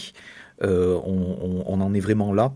Et euh, vraiment pour le... de rajouter de, de l'oasis comme ça tu auras du fun et des fruits. Voilà et euh, c'est euh, c'est c'est vraiment une oasis de créativité en fait, c'est ce que je, je voulais vais garder que l'oasis. Voilà. J'avais pas vu ton message Olivier mais quand tu as dit on aime Star Wars je me suis ah bon? Dans ma tête c'est ah, ah, ah, bon, on aime? On aimait Star Wars en fait, moi... mais Ouais, j'ai jamais vraiment aimé Star Wars. Ah, moi j'ai adoré Star Vars. Maintenant, j'ai si cité, vomir à chaque fois j'entends le nom si j'ai cité Animatrix par exemple, toi c'est aussi le même exemple, c'est qu'Animatrix j'ai toujours trouvé meilleur que Matrix. Donc euh, c'est toujours le côté, euh, ouais, c'est, je sais pas, je le trouvais meilleur. Et là, les, en général, les séries animées euh, Star Wars ou des certains trucs un peu projets un peu, euh, je vais pas dire bâtard du de, de, de, la licence, je les trouve meilleurs que les, le, terreau de base. Mais la, la, la grosse différence en fait avec Animatrix, c'est que comme ces studios-là euh, voilà, c'est vraiment, euh, c'est vraiment des one shot qu'on leur demande. C'est, euh, tu sens vraiment que c'est une opportunité unique de faire, de jouer dans ce sérail là, et ce qui fait que ça ajoute vraiment de, de, de l'attention. Tandis que si vraiment c'était, euh, je sais pas, c'était, je dis n'importe quoi, c'est Pixar à qui ont demandé de faire 10 ou 12 épisodes de, de, de Star Wars. Non seulement ils n'en ont pas forcément besoin, mais en fait il y a, il y a, il y a un tout petit peu moins de d'excitation de fans parce qu'ils savent que l'opportunité ne va pas se reproduire. Donc euh, c'est ça qui donne vraiment euh, beaucoup de fraîcheur et beaucoup de qualité. Donc c'est un enthousiasme qui est communicatif en fait. Euh, et, et ça et l'autre euh, différence en fait avec l'autre avec l'anthologie de Disney Plus qui est sur l'autre univers qui est l'univers Marvel donc le, qui est What If, c'est que non seulement ça joue beaucoup enfin Mar, What If en fait joue beaucoup sur euh, les personnages connus et reconnus du, euh, du MCU. Il y a un tout petit peu moins de, de surprises visuelles en fait sur sur What If, mais euh, je mais il y a, il y a aussi un, un, faux il y a aussi un faux format ontologique en fait ce que l'on apprend tout petit peu à la à la à la fin de la saison 1. Donc en fait Disney je pense que Star Wars Visions en fait c'est tout simplement un des meilleurs programmes qui euh, qui a été commandé par euh, par Disney Plus depuis leur euh, de, depuis leur, leur, commande tout simplement parce que euh, la le, le, format ontologique fait que ça minimise la ça maximise en fait la, la, la liberté créative en fait euh, donc moi j'espère en fait qu'il y aura un des, de ces 18 épisodes qui aura une propre série à, à eux. Bon moi je, je, je me fais absolument aucune illusion sur ça, mais c'est quelque chose où euh, on avait envie en fait de, de voir quelque chose qui, sent, de, qui sortait des, des, des sentiers balisés euh, et clairement euh, on l'a en fait, en fait avec ça. Voilà, ben, en tout cas c'est une série que dans le podcast apparemment on aime bien parce que dans l'épisode 12 de la saison 7 euh, c'était Elodie qui nous en parlait déjà, comme ça vous pouvez avoir un avis en plus, donc si elle avait été là elle aurait pu euh, sans doute appuyer euh, ce que tu viens de dire ou alors répondre oh je sais pas, moi ça fait longtemps je m'en souviens plus ou un truc comme ça. Tu, tu, tu, as très bien imité, as très bien imité Elodie d'ailleurs. Moi, ça fait longtemps que j'ai regardé, moi je m'en souviens plus. Moi, voilà, bref, c'était en saison 7, voilà, épisode 12, euh, où on parlait aussi de, du pilote de l'amour du risque. Voilà. Et euh, pour compléter en une seule phrase, la semaine prochaine sur Disney+, vu que nous on part en vacances, il y a Kizazimoto Generation Fire qui sort, et ce sera aussi une, euh, une série d'animation anthologique, mais euh, sur l'Afrique et les différents peuples -hmm. africains, etc., avec des styles d'animation différent, un peu le même principe que Star Wars. Et ça a l'air incroyable, je l'attends depuis des années, donc euh, je vous en reparlerai sûrement. Mais voilà, Ah oui, si vous voulez compléter. carrément. Carrément des années. Bon, voilà, en tout cas, on a fait le tour. Ça y est, on y est arrivé. Ouf, la chaleur, euh, etc., etc., tout ça. Bref, on va maintenant euh, bah, prendre des vacances. En tout cas, voilà, le, processus de cette saison-là se termine et on attend euh, la fin août, début septembre pour reprendre les chemins de la saison 9. Euh, entre-temps, cet été, il y aura au moins, voilà, au moins quatre épisodes de Capilot titré pour patienter un peu et peut-être d'autres choses, ça dépendra des, euh, des agendas de chacun et comme c'est les vacances, c'est toujours un peu compliqué. En tout cas, merci à vous cinq de m'avoir accompagné pour euh, pour cet épisode. Euh, le mot de la fin, Olivier. Été. Oui. Quentin. Cacahuète. Putain, J'ai eu peur. Sarah. Mommy. Mathieu. Canard. Oh, mais je voulais le dire. Ah, Bon, bref. Euh, Florian. Euh, believe, parce que depuis 8 ans, en fait, il faut qu'on croit en ce qu'on fait. Donc euh, voilà. C'est profond. Je pensais que c'était pour la chanson de Cher. Non, Ouais, tu, aurais pu aussi caser tes têtes de l'assaut, mais non. Oui, voilà, t'es de l'assaut, effectivement. Eh ben, moi, je, je, je dirais juste Capilot titré, voilà, comme ça, bref. En on continue. l'auto-promo. Bah, écoute, en même temps, au bout d'un moment. euh, En même temps, tu lui as piqué canard, hein. Oui, pouvez Non, dire mais voilà. quelle autre opportunité il va avoir de teaser Ouais. ce- sa, sa cam, en fait? Donc, faut, faut qu'il tease ses émissions un peu. Eh, on enregistre lundi. On enregistre lundi, donc euh, si tout se passe bien, la semaine prochaine, vous avez déjà un premier épisode. Ça dépendra de comment se déroule l'épisode. si mon jeu, en fait, se, montre euh, être une route. grosse merde. Mais je doute de ça. Je- J'en suis confiant. Bref, en tout cas, merci à vous de nous avoir écoutés pendant cet épisode, pendant cette saison. On vous souhaite de bonnes vacances, de bonnes séries et surtout, Bon, Bon Jovi. C'était nul. Ouais, Ah ouais, on est mou là. On était Ouais. nuls là. surtout que là, il a, il a pas lancé le, son. Ouais, il m'a fait avait le truc rien juste qu'à Je crois son, que tout le monde veut aller en vacances là, en fait. Voilà, il veut pas. Il veut pas, ça. Ça, il veut bien?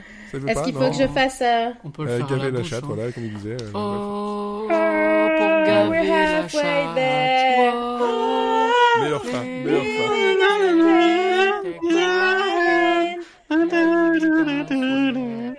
J'avais commencé bien, vous avez tout niqué. Ouais, t'avais commencé. Boua, boua, boua, boua, boua, boua.